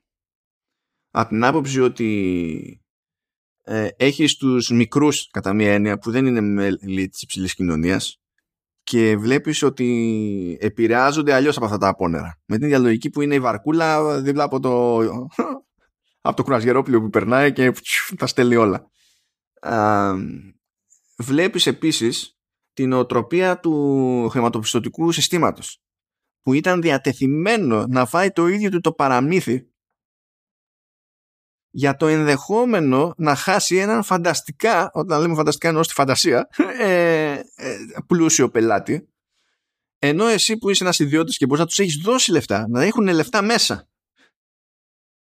ε, ξέρεις ότι θα σου βγει η πίστη για το οτιδήποτε. Και η άλλη δεν είχε τίποτα πουθενά, αλλά επειδή είχε τα κονέ, είχε τα άτομα κτλ., οι γνωριμίες και εκεί μέτρησαν περισσότερο από οτιδήποτε άλλο. Μαζί με το, με το πώς μπορούσε να πουλήσει την πάρτη της η, η Άννα. Έτσι. Σε αυτό ήταν ξεκάθαρα ικανή. Δεν την παλεύεις για τέτοιο χρονικό διάστημα, σε τέτοιους κύκλους, χωρίς να έχεις αυτή την ικανότητα τουλάχιστον. Και το, το, το δέχομαι. Μπορείς να πεις επίσης ότι η Άννα είναι ε, αυτό που έκανε η Άννα είναι κατά μία έννοια ε, ε, ε, μια πιο εξυγχρονισμένη ε, έκρηξη του παλιού στυλ του influencer. Όπου influencer σημαίνει ότι έχεις κάποιο είδους επιρροή. Δεν έχει σημασία αν την έχεις για λόγο που βγάζει νόημα ή όχι. Αλλά είσαι σε κύκλους, ξέρεις κόσμο και τα λοιπά. Δεν είναι έχω followers. Είσαι μέσα στα, στα πράγματα. Και φυσικά υπάρχουν και τα, υπάρχουν και τα άλλα angles που έχουν να κάνουν με, το, ε, με τις γυναίκες γενικότερα στο, στο εργασιακό περιβάλλον και εκτός του εργασιακού περιβάλλοντος μπορεί κάθε φορά που χρησιμοποιεί αυτό το χαρτί η Άννα να το χρησιμοποιεί κάλπικα Αλλά σε, άλλες, σε άλλους χαρακτήρες με τους οποίους έρχεται σε επαφή η Άννα αυτό το χαρτί δεν είναι, δεν είναι μούφα, δεν είναι κάλπικο. Δηλαδή αυτό που έφαγε η Vivian ας πούμε στο χώρο της που έκανε, έκανε λάθος στο, στο παλιό της ρεπορτάζ. Δεν είναι ότι δεν δέχεται ότι έκανε λάθος, αλλά σου λέει εγώ έστειλα εκείνο το κείμενο τότε στον Πολ για να, που είναι αξιντάκτης μου και πρέπει ότι να τσεκάρει κι αυτός. Και είδα ότι το δημοσίευσε ως είχε, δεν είχε κάνει τίποτα πουθενά. Όπως το έστειλα έτσι το έβαλε. Εκείνος γιατί δεν έχει ευθύνη, εκείνος γιατί πήρε προαγωγή. Που έχει δίκιο ότι ο αξιντάκτης της είχε ευθύνη σε αυτή την περίπτωση. Ναι. Και επίσης ε, στο... φαίνεται, πώς να σου πω, και με ένα λιγότερο παραδοσιακό τρόπο κάποια στιγμή που ξεσπάει, η, ξεσπάει για το Me Too article που είναι να γράψει. Σχολιάζει και λέει ότι δεν το κάνουμε εκείνη την ώρα για να βοηθήσουμε αυτές τις γυναίκες οι οποίες ήδη φοβούνται για το μισθό τους, ήδη ζορίζονται για όλα αυτά τα οποία έχουν περάσει και, και το τι είναι ακόμα να περάσουν. Απλά το βλέπουμε άλλη μια ευκαιρία για να πάμε με το ρεύμα και να γράψουμε ένα κείμενο για να φανούμε ότι είμαστε προοδευτικοί, ενώ στην πραγματικότητα δεν μας ένιωξε ποτέ. Και είμαστε διατεθειμένοι να θυσιάσουμε πραγματικούς ανθρώπους. Ναι, ναι. Οπότε δεν είναι ότι προωθεί τυφλά το ρόλο του, της, της συγκεκριμένης ατζέντας για παράδειγμα. Όχι, μα γι αυτό, γι αυτό έχει και ως αντίβαρο την περίπτωση της Άννα που κάθε φορά που το λέει ξέρεις ότι είναι ψέμα. Αλλά βλέπεις ότι περνάει βέβαια γιατί είμαστε σε μια κατάσταση όπου ε, σφίγγεται η άλλη πλευρά για το πώς θα το διαχειριστεί αυτό όταν πέσει στο τραπέζι ρε παιδί μου. Α, αλλά συνέχισε. συνέχισε επειδή... Όχι, γιατί Πώς να σου πω, γίνεται, γίνεται πολλές φορές κουβέντα για αυτά τα θέματα και εμείς τα έχουμε αναφέρει και σε άλλα θέματα και εγώ είμαι γενικότερα υπέρ της λογικής της εξής είναι το ότι ναι μεν υπάρχει υπερβολική έκθεση ε, τα, τα τελευταία χρόνια για την ατζέντα και των γυναικών αλλά κυρίως και της LGBTQ κοινότητας σε σημείο το... Συγγνώμη, συγγνώμη, συγγνώμη, επειδή δεν έχει χρειαστεί σε αυτό το podcast ποτέ να ξανακάνω αυτή τη διόρθωση και θέλω να την κάνω γιατί πρέπει κάπου να την έχω κάνει πιο δημοσίως από ό,τι συνήθως της κοινότητας LGBTQ. Ναι. Γιατί είναι τύπου... Αυτά είναι. Η, η σύνταξη έτσι είναι. Έτσι είναι. Ναι, αλλά συνήθως αυτό είναι, ε, είναι κοινότητας LGBTQ γιατί μετά το, πώς να σου πω, είναι, χαρακτηρισ... είναι μετά περιγραφικό. Δεν γίνεται. Δηλαδή είναι κοινότητας, τι είδους κοινότητας και μετά το λέμε. Γι' αυτό το λόγο σωστά. Ναι, έτσι, έτσι πηγαίνει. Στην πραγματικότητα υπονοείται γενική σε αυτή την περίπτωση, γιατί αναγκαστικά το LGBTQ, θα, επειδή είναι ξένη λέξη, θα αντιμετωπιστεί σαν να είναι ουσιαστικό, όχι σαν να είναι κάτι άλλο. Yeah, ναι. Και τρελαίνομαι γιατί βλέπω και ανθρώπους κοινότητας και επιμένουν να λένε LGBTQ κοινότητα και λέω αφού ε, είστε και μπροστά και βάζετε πλάτες και τα λοιπά, λίγο συντακτικό, λίγο συντακτικό παραπάνω, τρελαίνομαι. εκεί που θα κάνω ένα σκόντο, εκεί που θα κάνω λίγο σκόντο, είναι όταν λένε ΛΟΑΤΚΙ κοινότητα, γιατί πλέον εκεί έχουμε να κάνουμε με ελληνικό αρτικόλεξο που υπόκειται ε, σε διαφορετική αντιμετώπιση στη, στο κομμάτι της, ε, της σύνταξης. Πάλι δεν μου αρέσει, θα προτιμούσα κοινότητα, ε, κοινότητα ΛΟΑΤΚΙ, γιατί πώς να σου πω, έστω ότι ήταν κάποιο είδους πολύ συγκεκριμένη εργατική τάξη οι ταξιτζίδες έτσι. Με ζόρισε πάρα πολύ αυτό, αλλά δεν ξέρω άμα με... άμα... Είμαι... Τι, τι είσαι, όχι σεξιστής, είσαι... Ε, τα... Ταξιστής, όχι. Άμα δεν σου άρεσε. Ταξιτζιστής, ναι. ναι. ναι από, από, το ταξιτζιστάν. Είμαι... και ταξι... ναι. Σηκώνω το χέρι, ποτέ δεν σταματάς. Συνέχισε. Γιατί θα τραγουδήσω όλο το τραγούδι. Έστω λοιπόν ότι ήταν συγκεκριμένη εργατική τάξη τα, τα ταξί και όχι ένα μέρος των ελευθερών επαγγελματιών. Και έπρεπε κάπως να πούμε ότι είναι μια κοινότητα με συγκεκριμένη κουλτούρα και τα συναφή και τα συναφή. Θα λέγαμε η ταξί κοινότητα. Θα το λέγαμε αυτό σοβαρά. Δηλαδή... Ναι. Ναι, ε, εντάξει, τέλος πάντων, έκανα αυτό το... Επειδή, παιδιά, και proofreader έχω κάνει σε αυτή τη ζωή. Α, proofreading έχω και σήμερα αύριο, γιατί φρόντισε ο Σταύρος. Έχω λίγο proofreading, οπότε θα το θυμηθώ αυτό το, το καλό. Ε, τώρα πλέον κάνω πιο πολύ proofreading σε μεταφράσεις, αλλά ναι, έχω κάτι θέματα με τις διορθώσεις, παιδιά. Δεν είναι αυτό. Εντάξει. Πείτε το σωστά το ρημάδι. Δεν είναι τόσο δύσκολο.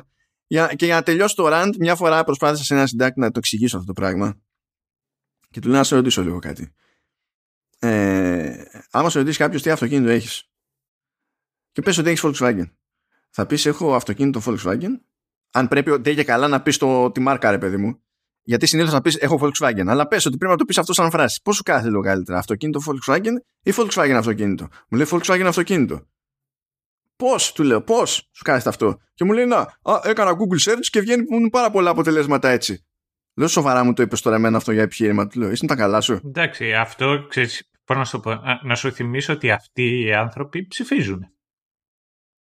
Και είναι οι ίδιοι οι οποίοι λέγανε μη παραχαράσετε την ιστορία και μετά λέγανε... Ε, είναι οι ίδιοι οι άνθρωποι οι οποίοι γυρνάνε και λένε για το, το εμβόλιο περιέχει μέσα μωρά από την Νότια Ιταλία και δεν ήταν... Α, συγκεκριμένα από την Νότια Ιταλία; Ναι ρε, γιατί στην Ιταλία... Γιατί δεν ξέρεις τι σου γίνεται. λοιπόν... Άμυνα λέγεται, άμυνα του οργανισμού λέγεται Σταύρο. Δεν το ξέρεις ότι από εκεί είναι. Ε, είναι, είναι... Δηλαδή τι, έχουμε, έχουμε συγγένεια με το ε, εμβόλιο. Έχουμε συγγένεια, ναι. Μάγνα Γκρέτσια είναι. Τι, μιλάνε γκρίκο στο, μέσα στο εμβόλιο. Άμα μπω μέσα, άμα βουιτουίξω σε ένα βατ με τέτοιο με εμβόλιο, ε, με διάλειμμα θα μιλάνε γκρικό. Μπορεί. Πολύ πιθανό να μιλάνε και αυτοί. Κάτι Λοιπόν, και, και, και, και, είναι, πώς να σου πω, είναι οι ίδιοι οι οποίοι λέγανε ότι αυτοί είναι ηθοποιοί, δεν είναι πραγματικά θύματα και κάτι τέτοιο. Γιατί, γιατί το λέει το ίντερνετ; Τι, γιατί, αντέκρουσέ το, όχι, αν μπορείς αντέκρουσέ Αλλά δεν μπορείς. Ε, πού να μπορώ. Μήπως υπάρχουν κανόνες, μήπως είναι κάπως ηχιοθετημένα αυτά συγκεκριμένα για να τα ακολουθήσεις, να τα ψάξεις και να τα βρεις. Δεν υπάρχουν, ρε φίλε. Όχι, δεν υπάρχουν. Δεν υπάρχουν. Υπάρχει το ίντερνετ και Ό,τι, ό,τι πει το Google Search. Ε. Που επίσης δεν το λέει κάποιος, το λέει Google, έτσι, το ξέρεις. Βρίσκεις την πληροφορία κάπου σε, σε, σε search και αυτό που καταλαβαίνει ο άλλος είναι ότι το λέει Google. Ε, όχι, όχι, όχι, όχι. Γιατί εσύ βέβαια δεν ξέρεις γιατί δεν είναι δικό σου. Εμένα όταν κάθε φορά θέλουν να μου πούνε για, για Gates ή για κάτι τέτοια, λένε ο δικός σου. Ότι συσχετίζομαι. Είναι ο, είναι ο αρχηγός μου εμένα. Οποιοςδήποτε έχει γράψει έστω και λίγο κώδικα, έχει για αρχηγό τον Bill Gates, να ξέρεις. Το... Έτσι πάει. Έτσι ναι. πάει. Γιατί ως γνωστόν ο Bill Gates ε, φίβρε και τον κώδικα, γενικά. Ο τα πάντα. Ο, ο, ο Βασίλειος ο, ο Θήρας. Λοιπόν. Έλληνας κι αυτός. Αυτός είναι που θέλει να μας βάλει το τσεπάκι. Δεν τα ξέρεις αυτά. Όχι, δεν τα ξέρει. Γιατί δεν παίρνουμε, δεν έχουμε τηλέφωνα, αλλά μην το ψάχνουμε στο αυτό. Εντάξει, okay. Anyway. Είναι αυτές που Από πού ξεκινήσαμε αυτό, τώρα χάθηκα εγώ τελείω. Ναι, δεν ξέρω Έλεγα εγώ για, το, για τη κοινότητα LGBTQ. Χα, το είπα σωστά. Οπότε, αν, αν, ο, οπότε μπορείς αυτή τη στιγμή στο μοντάζ να κόψεις τα 15-7 λεπτά, τα οποία μιλάμε συνέχεια. Αν ήμουν ο Ηλίας Γιατί μια χαρά, θα το πρότεινα. λοιπόν, ε, λοιπόν, εγώ είμαι υπέρ Φερρυπίν. Ακόμα και ως ένα σημείο να υπάρχουν και χαρακτήρες από μειονότητες μόνο και μόνο για να υπάρχουν. Διότι για ένα μεγάλο διάστημα δεν υπήρχαν και είναι καλό να, βρισκο... να... να...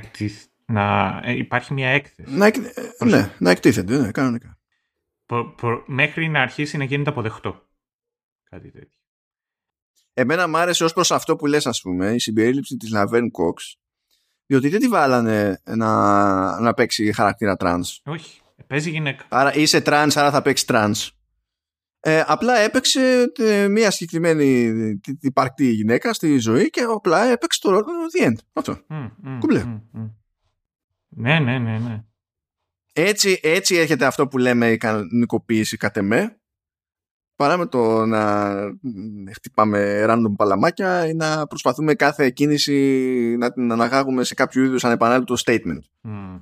Ε, έτσι, έτσι πάει πιστεύω. Αλλά ναι, συνέχισε. Λοιπόν, και για να το πάω και πιο πέρα, είναι το ότι θέλει όμως επίσης και οριμότητα για να μπορέσουμε να μιλήσουμε για tokenize, για χαρακτήρες οι οποίοι μπαίνουν, οι οποίοι χρησιμοποιούνται από τις εταιρείες για να φάνουν προοδευτικοί. Ναι, και αυτό. Και θα φέρω για παράδειγμα πολύ συγκεκριμένα την, ε, την Disney. Από τη στιγμή που αυτή τη στιγμή... Μα η Disney είναι Disney, δεν υπάρχει ελπίδα εξ αρχής, ναι, δεν ναι, υπάρχει ελπίδα. Που, που, ουσιαστικά μονοπολεί κατά πολύ μεγάλο βαθμό την pop κουλτούρα. Ε, και θα φέρω το εξής παράδειγμα, ότι έπρεπε να φτάσουμε στην, ε, στο Black Widow και πιο πριν ε, να, να ξεκινήσουν κουβέντες για, για Black Widow και να φτάσουμε να, να εμφανιστεί Captain Marvel για να έχουμε το πρώτο χαρακτήρα που δεν είναι άντρας να πρωταγωνιστεί σε ταινία της. Έπρεπε να περάσουν δεν ξέρω και εγώ πόσα χρόνια για να σκάσει το ε, το... Θα πεις Black Panther. Ναι, ναι, ναι. Το Black Panther για να πρωταγωνιστήσει Αφροαμερικανός ε, ακόμα δεν έχουμε ολκής ε, χαρακτήρα σούπερ ήρωα ο οποίος να είναι Λατινοαμερικάνος. Και έχουμε ξαναπεί τώρα τα ζόρια τα οποία τραβάνε και οι Αμερικάνοι με τους Λατινοαμερικάνους. Κοίτα, κάνανε πάντως ένα έτσι με το Σάνκτσι για να βάλουν ναι. ε, κινέζικης καταγωγής συγκεκριμένα σε αυτή την περίπτωση και με, με Λατίνο ναι εντάξει δεν μιλάμε για MCU με κάτι μεγάλο, κάτι major αλλά το έχουν δοκιμάσει λίγο στα περιφερειακά π.χ. ξέρω εγώ στο Agents of S.H.I.E.L.D. εμφανίστηκε ο Ghost Rider που ήταν ε, Λατίνο mm. Και κάπου αλλού το έχουν δοκιμάσει και δεν μπορώ να θυμηθώ τώρα εσύν τις άλλες έχουν κάνει το, τη φάση με Miles Morales στο, που είναι κόμπο στο, στο Spider-Man. Δεν το έχουν κάνει κινηματογραφικά, αλλά το έχουν κάνει. Mm. Δηλαδή κάτι... Κά, κοιτάζουν ένα-ένα, ξέρεις, μία-μία τις τρύπες να τις κλείνουν κάπως. Ναι. Ε, και αυτό γενικότερα έχει ως αποτέλεσμα πολλά, ε, πολλά τέτοια χαρακτηριστικά. Λοιπόν, και γι' αυτό έχει και ενδιαφέρον αυτό το statement το οποίο γίνεται ειδικά στην αρχή, το, το, το πώς ο τύπος ουσιαστικά χρησιμοποιεί τις γυναίκες. Αυτό το λέω και έχει και είναι επίσης και ως ένα σημείο σεξιστικό το ότι και ε, όχι δεν είναι σεξιστικό, είναι ένα σχόλιο περί σεξισμού το ότι από τη μία ένα, πώς να σου πω, ένας ο οποίος ήταν άντρας στη θέση της Άννας θα μπορούσε πιο εύκολα να μπει μέσα σε αυτό το κλειστό το λόμπι αλλά απ' την άλλη δεν θα κάνανε τις ίδιες χάρες έναν άντρα. Γιατί ε, δεν την βλέπουν ισότιμα. Και είναι και επίσης χαρακτηριστικό το άλλο κάποια στιγμή που είναι και οι γυναίκες που είναι μεγαλύτερες ηλικίες που έχουν κάνει το δικό τους κλαμπ. Και όταν κάθεσαι λιγάκι και το βλέπεις, συνειδητοποιείς ότι δεν διαφέρει καθόλου από το αντρικό κάνανε κάτι για να διαφοροποιηθούν, ενώ στην πραγματικότητα παραμένουν ίδιες. Ναι, τώρα να σου πω, δεν ξέρω, στο πρώτο point, προσωπικά δεν αισθάνομαι ότι ξέρω αν θα το κάνανε, ε, δεν, θα κάνανε τις ίδιες χάρες σε, σε άντρες. Ε, έχει, και να σου πω ότι με μπερδεύει. Με μπερδεύει διότι σε κάποια φάση βλέπουμε την Άννα και εκεί στο, στη φάση του freeloading ε, μεταξύ ξενοδοχείων ε, καταλήγει σε ένα σπίτι με έναν άλλο τύπο. Ο οποίος είναι από αυτούς που στήσανε το Fire Festival, το οποίο ήταν τιτάνια απάτη. και, ο, και αυτό στήθηκε, όντως. Δηλαδή το φάγανε άνθρωποι. και το φάγανε πάλι άνθρωποι της ψηλή κοινωνίας, καλλιτέχνες, ιστορίες κτλ. Και, και το φάγανε, το φάγανε. Γίνανε όλοι ρόμπα. Δηλαδή ε, νομίζω ότι ε, ε κάνει override το, το level των νοημείων από ένα σημείο και έπειτα, αλλά δεν μπορώ και εγώ να το στηρίξω κάπου συγκεκριμένα. Δεν μπορώ να το ζυγίσω. Δηλαδή, σε αυτό που είπες, ε, ε, δεν μπορώ να σου πω όχι, δεν μπορώ να σου πω και ναι, ναι, σίγουρα, προφανώς. Ναι. Σφίγγομαι λίγο, παιδί μου. Αυτό. Αλλά ε, αυτό που, στο οποίο τουλάχιστον φαίνεται να συμφωνούμε είναι ότι η σειρά αυτή ε, σε αυτό το θέμα δηλαδή, ξέρει να, να το πιάσει, να το θίξει και να μην το ξεφτυλίσει. Ναι, ναι, ναι, ναι. Ναι. Σου έδειξε και τις δυο του τις πλευρές ότι και σε μια τέτοια σύγχρονη σταυροφορία υπάρχει ο σωστός ο τρόπος και υπάρχει και ο στραβός ο τρόπος. Όπως ισχύει σε κάθε σταυροφορία. Γενικά. Ε, Που δεν είναι τυχαία αναφορά σε σε σταυροφορίες διότι οι περισσότερες σταυροφορίες ήταν στραβοφορίες. Οχο, that joke. Ε, να συνεχίσουμε. ε, τώρα, το άλλο όμως το οποίο εγώ θέλω να... Το, το οποίο εμένα μου φάνηκε λιγάκι off. Διότι ίσως λιγάκι με έχει αρχίσει και με κουράζει. Ε, έχει να κάνει με τον τρόπο με τον οποίο απο- α- α- ε- έγινε απόδοση σ- στους χαρακτήρες και στις μεταξύ τους συμπεριφορές. ναι. Και αυτό έχει να κάνει ως επιτοπλίστων με τη, με τη Σκραϊμπήρια. Ε, πρωτίστως και μετά με τη Vivian. Ήταν ότι, ότι ήταν ίσως υπερβολικά κουίρκι στον τρόπο με τον οποίο μιλάγανε. Δηλαδή, ατακαδόροι, ε, χε, χαριτωμένα ιδιότροποι, ε, κοίταμε πόσο cute είμαι με τον τρόπο με τον οποίο βρίζω και πειράζω και ε, κάνω πλάκα στον ένα με τον άλλον, το οποίο δεν είναι ότι δεν ήταν, ότι είναι δυσάρεστο, αλλά ήταν κάτι το οποίο εμένα από ένα σημείο και έπειτα με κούρασε. Και κατέληξε όλο αυτό να είναι ιδιαίτερα για τη Vivian, αλλά και για τους άλλους, πολύ βασικότερο κομμάτι του ίδιου τους του χαρακτήρα από όλα τα υπόλοιπα. Ναι, αλλά ήταν περιφερειακοί αυτοί οι χαρακτήρες. Δηλαδή, υπονοείται η εμπλοκή τους που δείχνουν ότι βοηθούν συνέχεια τη, τη Vivian και καλά από πίσω. Αυτοί κάνανε το ξεκαθάρισμα το Discovery, ας πούμε, που ήταν άπειρη δουλειά και δεν προλάβαινε για καμία με κανέναν τρόπο η Vivian, ας πούμε. Υπονοείται μονίμως ότι είναι από πίσω και τραβάνε κουπί. Αλλά οι σκηνές που βλέπεις είναι αρκετά συγκεκριμένες που, που χώνονται και είναι, είναι για να είναι ατακαδόρε. Και για να δώσουν και το στίγμα κιόλας ότι η παλαιά φρουρά της δημοσιογραφίας έχει ένα διαφορετικό skill set το οποίο μπορεί και να μας λείπει. Mm. Εκείνη την ώρα συγκινήθηκες εσύ. Αν, έλα. αν είχαν μεγαλύτερη εμπλοκή, αν είχαν μεγαλύτερες, περισσότερες σκηνές, μεγαλύτερες διάρκειας, ε, θα συμφωνούσα πιο εύκολα μαζί σου. Ότι θα ήταν υπερβολικό. Βέβαια, δεν ορκίζομαι ότι θα συμφωνούσα τόσο εύκολα μαζί σου, διότι έχω ένα χούι. Και το χούι αυτό δεν είναι η αδυναμία που έχω σε τέτοιου είδους ε, νοήματα και στυλ. Το χούι είναι ότι έχω μια αδυναμία στον Άρον Σόρκιν. Ο Άρον Σόρκιν γράφει όλους τους χαρακτήρες έτσι. Λες δεν μιλάει ποτέ κανένας normal άνθρωπος έτσι. Να είναι τόσο on point, τόσο οξυδο, οξυδερικής και πνευματώδης for no reason στα πιο άσχετα θέματα και συζητήσεις. Κανείς, κανείς δεν είναι.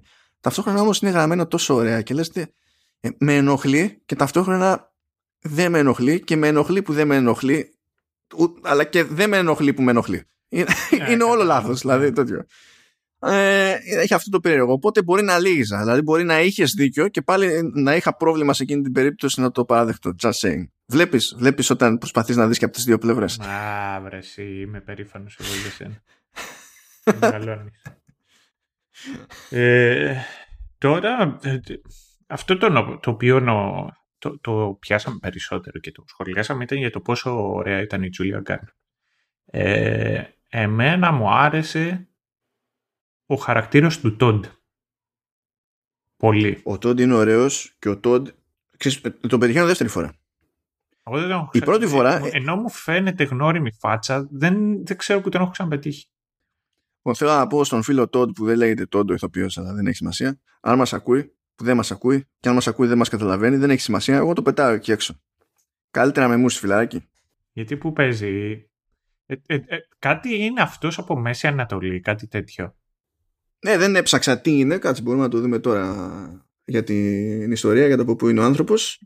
Ε, Άριαν Μουαγέντ και ε, είναι γεννημένος στο Ιράν. Ναι. Άρα, εκεί και μα... χαιρετίσματα στην Αβασαράλα. Ναι, ναι, ναι. Ε, έχει το ρόλο του, του Στούι στο Succession του HBO, το οποίο Succession είναι σιραρα. Εκεί πέρα είναι με μουσι, έχω να πω ότι το μουσι λειτουργεί πολύ καλύτερα. Δηλαδή, αλλά μπορεί να, μπορεί να ξυρίσει και ο άνθρωπος επειδή ο, ο, ο, ο Τόντ ήταν εξυρισμένο και να σου πει τέλος πάντων να το πάμε έτσι. Mm. Το, αυτό σημαίνει τελείως. Αλλά ναι, ναι, συνέχισε. Ε, ήταν πολύ ωραίος ο δικός του χαρακτήρας και ήταν και από τους πιο flash out χαρακτήρες από όλους. Και ήταν αυτός ο οποίος έπρεπε μαζί πιο πραγματικά από ότι τη Vivian να εξισορροπήσει και την καριέρα του και την προσωπική του ζωή. Διότι είχαν παράλληλους βίους. Ενώ δεν είχαν, ε, αυτός δεν είχε εγκυμοσύνη και παιδιά, είχε ταυτόχρονα και μια γυναίκα η οποία ήταν πιο πετυχημένη από εκείνον. Ε. Υπερασπιζόταν ε, μια γυναίκα όπως ήταν η Άννα, η οποία θεωρητικά ήταν από ένα καλύτερο τζάκι από ό,τι ήταν ο ίδιος. Ενώ ο ίδιος ο Τότ παντρεύτηκε μια γυναίκα η οποία προέρχεται από καλύτερο τζάκι και ταυτόχρονα ε, είναι κάτι για το οποίο τον κάνει να νιώθει μειονεκτικά. Και ενώ η Vivian βρίσκεται σε ένα γάμο που εμένα μου θυμίζει πολύ το, το γάμο που, που έχει στο Κομπρακάι ο Ντάνιελ με την υπέροχη γυναίκα που τον στηρίζει σαν να μην υπάρχει αύριο. Το, το ίδιο συμβαίνει και σε ένα σημείο και με τη Vivian. Ο άντρας της δείχνει πολύ περισσότερη κατανόηση, βάζει σε δεύτερη μοίρα ε, πώς να σου πω, το να είναι η γυναίκα του ευχαριστημένη από την προσωπική του ζωή, όπως αντιλαμβάνομαι. Όχι, βάζεις σε πρώτη μοίρα, θες να πεις, όχι σε δεύτερη ναι, μοίρα. Ναι, ναι, ναι. Βάζεις σε, γιατί ήθελα να πω ότι πρώτα βάζεις σε δεύτερη μοίρα την προσωπική του ζωή, αυτά τα οποία θέλει. Και ενώ πολλές φορές είναι κάτι το οποίο είναι, είναι ένα δείγμα αγάπης, είναι ένας τρόπος για να αγαπάς και να μπορέσεις να βάζεις πιο πάνω τον άνθρωπό σου παρά τα, αυτά τα οποία θέλεις, είναι πολύ πιο ρεαλιστική και η ζωή του, του Todd σαν Todd. Γιατί ταυτόχρονα ο Todd πέρα από την προσωπική του ζωή και την επαγγελματική του ζωή προσπαθεί μέσα από αυτή τη δίκη να κάνει ένα breakthrough. Και εδώ πέρα είναι και παράλληλη η ζωή του με την Άννα, η οποία προσπαθούσε να κάνει ένα breakthrough. Το θέμα είναι... Χαίρομαι, χαίρομαι. Ολοκλήρωσε τη σκέψη σου και θα, θα αξιοποιηθεί αναλόγως. Θα πάρω βραβείο. Λοιπόν, και ο Todd ουσιαστικά κάνει το εξής δεν χρησιμοποιεί ψέματα και κάνει αυτό το οποίο έλεγε η Vivian. You are not special, you have to put the work. Αυτό κάνει τότε. Αυτό που δεν ε, λοιπόν, αυτό, ε, τέλεια, τέλεια πάσα. Α, τέλεια πάσα. Λοιπόν, αυτό του είπε η Vivian. Αλλά αυτή είναι ατάκα της Άννα. Η οποία ατάκα της Άννα χρησιμο... επιστρατεύθηκε από τη Vivian και από, το, και από τον Jack, τον άντρα της Vivian, πάνω στη γέννα που ήταν εξαντλημένη από τη δουλειά και τη φάση η Vivian και σου έλεγε ε, απλά αφήστε με ήσυχη, είμαι πολύ κουρασμένη, δεν γουστάρω να σπρώξω, δεν, μπορώ, δεν γουστάρω να γεννήσω, αφήστε με. Άλλη ώρα ξέρω εγώ. Αλλά έπρεπε, γιατί κινδύνευε το μωρό και θα έπρεπε να πάνε μετά για κεσαρική, έπρεπε και ο Τζακ χρησιμοποιεί την ατάκα που έμαθε από την ίδια του τη γυναίκα ότι you are not special και πηγαίνει και παραπέρα, ακριβώς όπως έλεγε η Άννα. Επειδή έλεγε μπλα μπλα, είμαι έγκυος στην Άννα όταν τη συναντούσε στη φυλακή. Ε, και έλεγε You are not special, everybody can, can get pregnant. People squat in fields and give birth. Και ακριβώς αυτά έλεγαν και πάνω στη γέννα. Αυτό είναι ένα concept το οποίο καταλήγει και επηρεάζει όλους αυτούς τους χαρακτήρες. Και τη Vivian με τον Jack και τον Τόντ με τη Μάργαρετ που είναι η, η, η γυναίκα του και βγαίνει ένας παραλληλισμός που κάνει κύκλο διότι όλοι τους προσπαθούν να κάνουν το breakthrough αν και η Vivian δεν είναι ότι ακριβώς δηλαδή κάνει breakthrough τελικά με το άρθρο αλλά το δικό της breakthrough είναι στην ουσία η εξισορρόπηση του παλιού στραβοπατήματος και η αποκατάσταση του δικαίου ως προς αυτό το, το κομμάτι. Αυτός είναι ο άθλος που πρέπει να πετύχει εκείνο. Ο, ο Τόντ είναι εκείνος που θέλει να φανεί προς τα έξω ότι δεν στέκεται στα πόδια του επειδή έχει μια σύζυγο από καλή οικογένεια και σε μεγάλο δικηγορικό γραφείο που εκείνος δεν είναι εκεί και προσπαθεί να, να κάνει τη δουλειά μόνος του. Και αισθάνεται παρήσακτος κάθε φορά που είναι στον κύκλο της γυναίκας του που είναι σε άλλο επίπεδο και τα λοιπά. Και είναι εκεί σαν, σαν λέει και σε κάποια φάση μάλιστα ότι είμαι εκεί, έχω βάλει το καλό μου το κουστούμι, είμαστε στην παρέα, έχουμε γνωριστεί κτλ. Και, και εγώ εξακολουθώ να αισθάνομαι ότι επειδή είμαι εκεί μέσα, το λογικό είναι να, να είμαι ο τύπος που σερβίρει. Ω προς αυτό βγαίνει ένας παραλληλισμός με την Άννα. Και αυτό που τους διαφοροποιεί όλους αυτούς μεταξύ τους φυσικά ε, είναι το πώς προσπαθεί να πετύχει ο καθένας και τι είναι διατεθειμένος να, να θυσιάσει ο καθένας. Όλοι είναι ε, διατεθειμένοι να θυσιάσουν κάτι. Ο, ο Τόντ σχεδόν διέλυσε την οικογένειά του. Η, η Vivian ε, έβαλε σε τέτοια προτεραιότητα αυτό, αυτή τη τελευταία της προσπάθεια να ρεφάρει με το συγκεκριμένο ρεπορτάζ, με το συγκεκριμένο άρθρο που άφησε στην άκρη πράγματα για τα οποία ως μελλοντική μάνα έπρεπε μαζί με τον άντρα της να προετοιμάζονται. Δεν είχαν φτιάξει χώρο για το, για το παιδί. Δεν είχαν αγοράσει πράγματα για το παιδί. δεν, δεν, δεν, δεν, ας πούμε. Ε, και ως προς αυτό είχε και την τύχη η τριγύρω της να είναι εκεί και να της δίνουν το χώρο να κάνει αυτό που θέλει αλλά να είναι εκεί και σε περίπτωση που γίνει κάτι στραβό. Ε, γιατί όλα αυτά παιδιά είναι από ένα σημείο και δηλαδή δεν γίνεται ένας μόνος του όλα είναι ζητήματα ισορροπίας. Η, η Άννα ε, δεν είχε κανένα πρόβλημα να θυσιάζει ανθρώπους. Και αυτό είναι που τελικά την ξεχωρίζει περισσότερο από τους υπόλοιπους αλλά έχουν αυτό το περίεργο το ότι κατά μία έννοια όλοι ξεκινάνε με μια σκέψη που φαινομενικά τουλάχιστον έχει τον ίδιο σπόρο. Βγαίνει από τον ίδιο σπόρο και το πώς αυτή η σκέψη μπορεί να μεταλλαχθεί, να διαστρεβλωθεί, να ε, λειτουργήσει και να ανθίσει και να το οδηγήσει κάπου, κάπου παραπέρα. Και παρότι δεν πιστεύω ότι αποδίδεται αρκετά καλά σε αυτή τη σειρά όλη αυτή η σκέψη, εκτιμώ το ότι έγινε αυτή η σκέψη και γίνεται μια προσπάθεια για την απόδοση για τους ίδιους λόγους που έλεγες και εσύ πριν, για το κομμάτι περί ε, σεξισμού και διακρίσεων με βάση το φύλλο και τα λοιπά ότι το πιάνει αλλά δεν θεωρεί ότι οι, οι μόνες καταστάσεις που έχουν νόημα είναι τα άκρα ναι, ναι. αυτού του debate. Ενώ, ενώ πιστεύω ότι και ειδικά η Sonda Rhimes ξέρει πάρα πολύ καλά ότι το κλίμα σηκώνει να το, το παίξει και πιο ακραία. Ναι, ναι. Αν, αν κάτι σηκώνει ε, ε, πλέον έτσι όπως τα έχουμε καταντήσει όλα γενικά σε αυτό το θέμα ρε παιδί μου αυτό που ευδοκιμεί πιο εύκολα είναι το άκρο.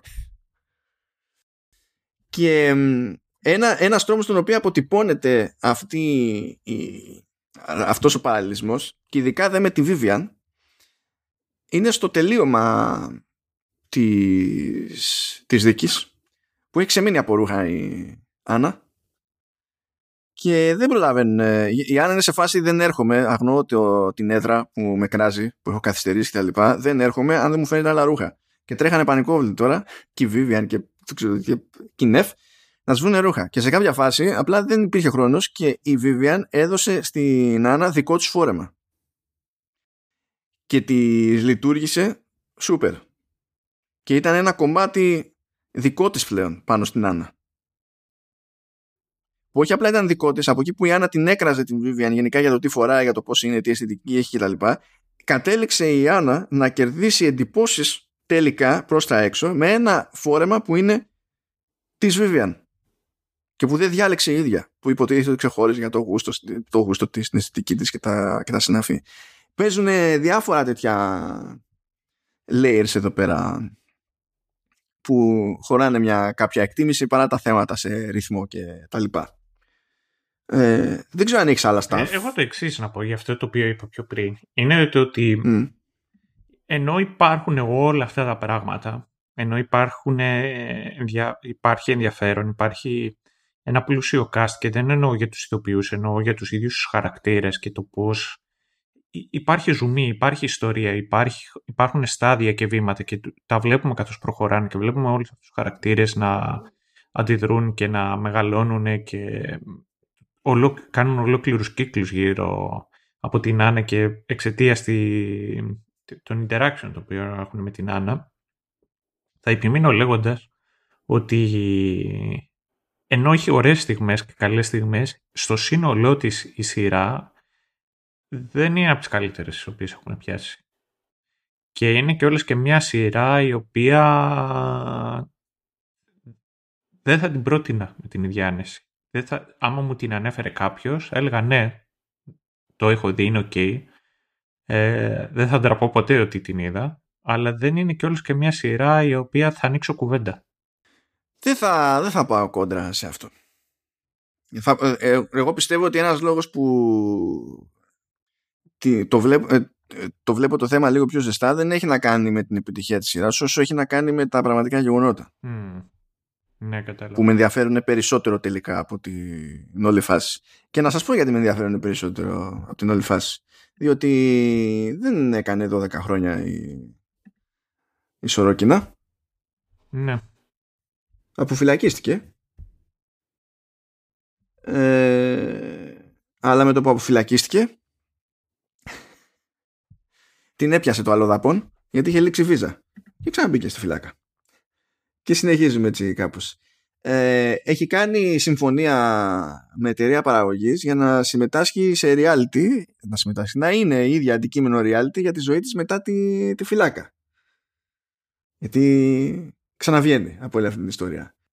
Από τις πιο άκυρες πληροφορίες που έτυχα χαζεύοντας το τι έγινε γενικά στην πραγματικότητα είναι ότι μέσα σε όλα κατέληξε να είναι φίλη με μία άλλη ηθοποιό την Julia Fox. Ναι.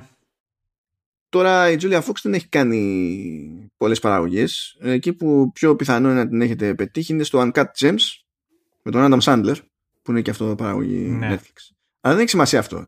Σημασία έχει που λέω κάτσε, δεν, γενικά δεν μου θυμίζει κάτι, δεν έχει κάνει και πολλές ταινίες για να είναι αυξημένες πιθανότητες να την πετύχω ξέρω εγώ ε, πιο πολύ έχει δουλέψει ως μοντέλο οπότε ε, για να δω και πέφτω εκεί στο λίμα της Wikipedia και λέει personal life και λέει το ότι το Ιανουάριο του 2022 ε, πρόσφατα δηλαδή είπε ότι ε, βγαίνει με τον Kanye West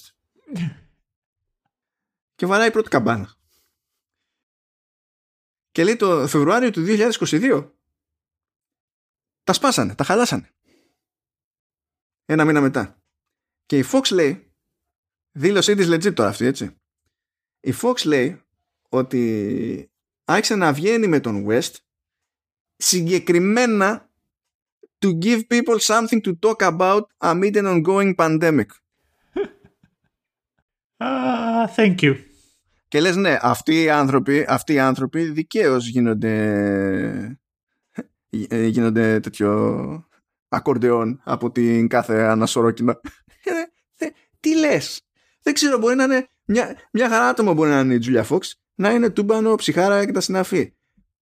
Πού σου ήρθε να την πεις αυτή την ατάκα στα σοβαρά; Uh, Πώς, τι, δεν το καταλαβαίνω. Εντάξει, τα έχει, τα έχει αυτά ο, ο Kanye και να είσαι μαζί με τον Kanye. Καλά, ο Kanye είναι τώρα άλλο, άλλο level. Λες, γράφει μουσική κάνω το κομμάτι σου, αλλά πριν please, μην μου μιλάς. Δεν είναι ότι που και που λέει για μια εξυπνάδα, δεν λέω. Αλλά γενικά μην μου μιλάς, αδερφέ. Ας το ξέρω, το έχει Μιας που έπιασες στα τα, τα γκομενικά διαφόρων, η, η Garner είναι μαζί με τον Mark Foster ο οποίος είναι ο, ο τραγουδιστής των Foster the People οι οποίοι είναι πολύ γνωστοί κυρίως για να τους κομμάτι το οποίο λέγεται Pumped Up Kicks. Το οποίο το ακούς εκεί και λες ότι ωραίο upbeat, τι ωραίο τραγούδι και τα λοιπά τα σπάει. Ε, και στην πραγματικότητα είναι για shoot schooling. Και το τι, πώς το προετοιμάζει ένας νεαρός ο οποίος είναι... Που ήταν, ήταν και στο Peacemaker. Ναι, ναι, ναι. το λέω, ναι. Αυτό. Όλα κάνουν κύκλο, παιδιά. Ναι, όλα, όλα Peacemaker στο τέλος. Όταν άρχισα όταν μου μπήκε η σκέψη, ξέρω εγώ, να ασχοληθούμε λίγο με το Inventing Anna. Ναι, γιατί η πραγματικότητα, η πραγματικότητα δεν, δεν ήταν δικιά μου τέτοια πρόταση το, το Inventing ναι. Anna. Ναι, ε, ε, εγώ είχα υποψιαστεί ότι από άψη buzz κάτι θα παιχτεί ρε παιδί μου εδώ πέρα. Και όντως κάτι παίχτηκε. Ε, το τι μεταφράζεται in the long run δεν ξέρω. Αλλά παρά τις διαφωνίες που έχουμε με τη σειρά ως σειρά γιατί όντως δεν είναι high point αυτή η ιδέα μου μπήκε πριν ε, συνειδητοποιήσω καν ότι είναι κατά βάση πραγματική ιστορία. Και η πρώτη σκέψη που έκανα είναι ότι όταν διάβαζα, ξέρεις, τη, τη, την κεντρική ιδέα, μου θύμιζε μια άλλη ιστορία που είχα ακούσει. Που δεν είχε να κάνει με, με γυναίκα απαταιώνα, με απαταιώνησα, είχε να κάνει με απαταιώνα. Λοιπόν, άκου τώρα να σου πω. Είναι ένας τυπάς ο οποίος εξακολουθεί και είναι στη φυλάκα, αυτός δεν την έβγαλε τόσο χαλάρα. Είναι πιο μεγάλος έτσι κι αλλιώς. και στην ουσία πουλάει παραμύθι ότι το όνομά του είναι Clark Rockefeller και ότι είναι ο γόνος της γνωστής οικογένειας και μπήκε έτσι στη High Society και έμπλεξε με τις τέχνες υποτίθεται ότι είχε προσωπικές συλλογές με κάκαλα και δεν συμμαζεύεται ε, και κινήθηκε σε όλους αυτούς τους κύκλους, έβγαλε λεφτά και ιστορίες. Δεν ξέρω αν σου θυμίζει κάτι. Ναι, αν ναι, σου φαίνεται ναι. παράλογο ότι μου ήρθε αυτή η ιστορία. Που, αυτή την ήξερα τουλάχιστον. Την άλλη δεν την ήξερα. Αλλά ποιο είναι το, το πραγματικό high point σε αυτή την ιστορία; Είναι ότι και αυτός ο τύπος Καλά μου πεις αυτή τέλος πάντων είναι περισσότερο Ρωσίδα Αλλά α, και αυτός είναι Γερμανός δεν φίλε Λέω τι κάνουνε Φεύγουν από τη Γερμανία σκάνε στην Αμερική Και τους πιάνουν κότσο Δε- Δεν ξέρω τι γίνεται. Ο τύπος αυτός λέγεται Christian Gerhard Reiter και είναι από τη, τέτοιο, είναι από τη... Ξεκίνησε από την τότε δυ- δυτική Γερμανία, ξεκίνησε από τη Βαβάρια και έσκασε... Εκείνος πήγε στην άλλη μπάντα, πήγε Καλιφόρνια, δεν πήγε Νέα Υόρκη. Και τους χόρεψε πάλι. Και λέει ρε παιδί μου ότι ο τύπος είχε διάφορα ψευδόνυμα και το έπαιζε ηθοποιός, σκηνοθέτης, ε, συλλέκτης έργων τέχνης, το έπαιζε φυσικός, το έπαιζε καπετάνιος a, a negotiator of inter- international debt agreements random. Και Άγγλος αριστοκράτης. Όλα αυτά τα πούλησε το άτομο. Και τελικά, επειδή ήταν. ε, Εντάξει, το παραπούλησε το θέμα, έκανε και ένα φόνο το παιδί σε κάποια φάση. Γι' αυτό δεν έχει βγει από τη φυλακή. Ενώ η Άννα έχει βγει. Είχε- Υπάρχει αυτή η βασική διαφορά. Αλλά αυτό είχε τύχει και είχα δει, είχα, α- είχα δει ντοκιμαντέρ, είχα ακούσει podcast που ήταν για αυτή την υπόθεση και όταν διάβαζα την περιγραφή για, τη, για το Inventing Anna, λέω μπορεί να έχουν τραβήξει και καλά, ξέρεις, α- από εκεί. Και λέω, «Ε, να, δεν χρειάστηκε, γιατί τελικά είναι όντως legit και αυτή η ιστορία εδώ πέρα. Αλλά ναι, πολύ... Δεν ξέρω τι... Βγάζει... Έρχονται πράγματα από τη Γερμανία, Ναι, δεν ξέρω. αυτό βλέπω και εγώ. Ευχαριστούμε. Και για δεν έχω Γερμανία. παράπονο. Ε, Να ευχαριστήσουμε και τους ακροατές, τι λες. ναι. Παρέτης κατευθείαν. Γιατί ρε, εσύ, μια χαρά είναι οι άνθρωποι, μια χαρά είναι. Γιατί, ε, μπ- μπ- αμφιβάλλω. Και, α, πιο πολύ Να για σου το- πω κάτι, για ε, το παιδιά, να γούστο καταλάβετε σας γιατί είστε, αμφιβάλλω. εσείς είστε στην πραγματικότητα μια χαρά παρά, παρότι σας λέει διάφορα εκεί πέρα ο, ο Σταύρος. Για να σας πω για, ότι δεν τα πιστεύει και ο ίδιος. Τα λέει χαριτολογώντας. Χαριτολογώντας, ναι. Και είναι, είναι terms of endearment που λέμε στα ελληνικά. Ε, πριν ξεκινήσουμε την ηχογράφηση, ξεκι- ε, είχαμε πιάσει μια συζήτηση για το ασθενής και ο διπόρος και τις αντικρουόμενες θεωρίες για τη σωστή ορθογραφία και, τη, και την απόδοση του νοήματος κτλ. Και, και την έχουμε αφήσει στη μέση αυτή τη συζήτηση για, για να κάνουμε αυτή την ηχογράφηση. Για χάρη σας, αγαπητοί ακροάτες. Να το ξέρετε. Δηλαδή έχουμε, έχουμε θέματα να λύσουμε μετά με το, με, με το Σταύρο. Δηλαδή εκεί φαίνεται ποιοι έχουν το πραγματικό πρόβλημα. Έτσι δεν είναι. Μα αυτό είναι. Το, Θα το το αναφέρω. βασικό πρόβλημα που βλέπω είναι θέμα γούστου. Δηλαδή, ε, ειλικρινά δεν ξέρω εγώ κατά πόσο θα, μ ακούγα. θα έμπαινα στη διαδικασία να μ' ακούω δύο ώρες να μιλάω. Και πώς να σου πω, δεν μπορώ να μου ξεφύγω. Αυτό είναι το θέμα. Δηλαδή, είναι αυτό που λένε ξυπνάω μέσα στη νύχτα και λέω Μα καλά, πώς γίνεται να, να, λέ- να, να σκέφτηκα και να είπα αυτό το πράγμα. Έτσι. Ε, ωραία, πριν κλείσουμε, γιατί γράφω ένα κείμενο και θέλω να το χρησιμοποιήσω αυτό. Και, και είναι σχετικό όμως και με την ε, σειρά σας σειρά. Κάποια στιγμή λέει, λέει η μητέρα της Άννα ότι people don't come from, they come through. Και να σου πω την αλήθεια, εκείνη Ε, νομίζω δεν το είπε για. Το είπε για ε, είπε, νομίζω ότι είπε children. children, ναι. Και ή- ήθελα να μπω στη διαδικασία, να το βάλω στα ελληνικά για να δω πώς το έχουν μεταφράσει και μετά θυμήθηκα για τις μεταφράσεις αυτές και λέω άστο, λέω, αν θα το ψάξω μόνος μου. Οπότε έχεις εσύ κάποια ιδέα τι θέλει να πει; Εγώ το αντιλαμβάνομαι, αλλά το πώς μεταφράζεις αυτό στα ελληνικά.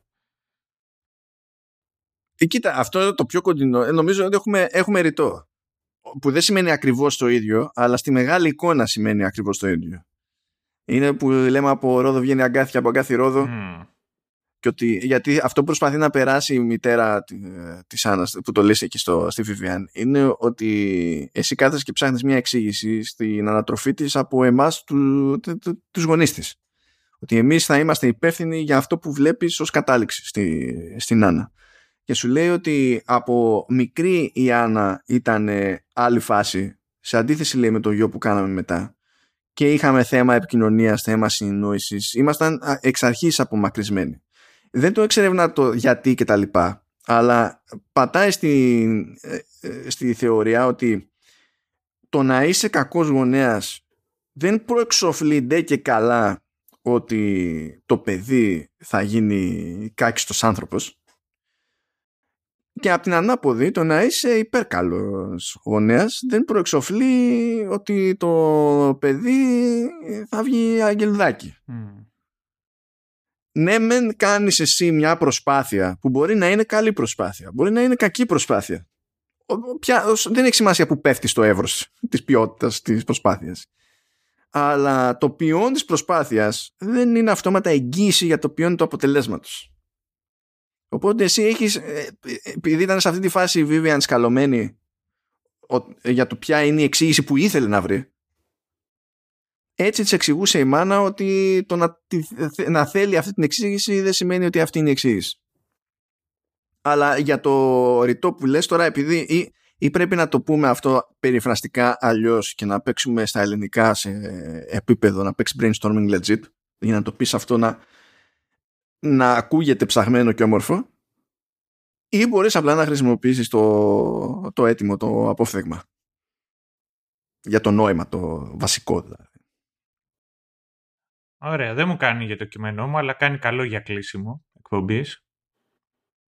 Λοιπόν, Εντάξει. Σας you, you win some, you lose some. Ό,τι μπαίνει καλό είναι. λοιπόν. Ναι. Ε, Σας αφήνουμε. Είστε καλά, παιδιά μου. Ε... Μία υπόσχεση έχω μόνο, την έχουμε από κοινού πιστεύω, ότι την επόμενη φορά θα μπει σίγουρα. Ναι. Άρα θα είναι καλό. Τι ήθελα να πω. Έχουμε να, να σας πούμε ότι αν δεν κάνω λάθος έχει τρία επεισόδια. Ο Μάρτιος.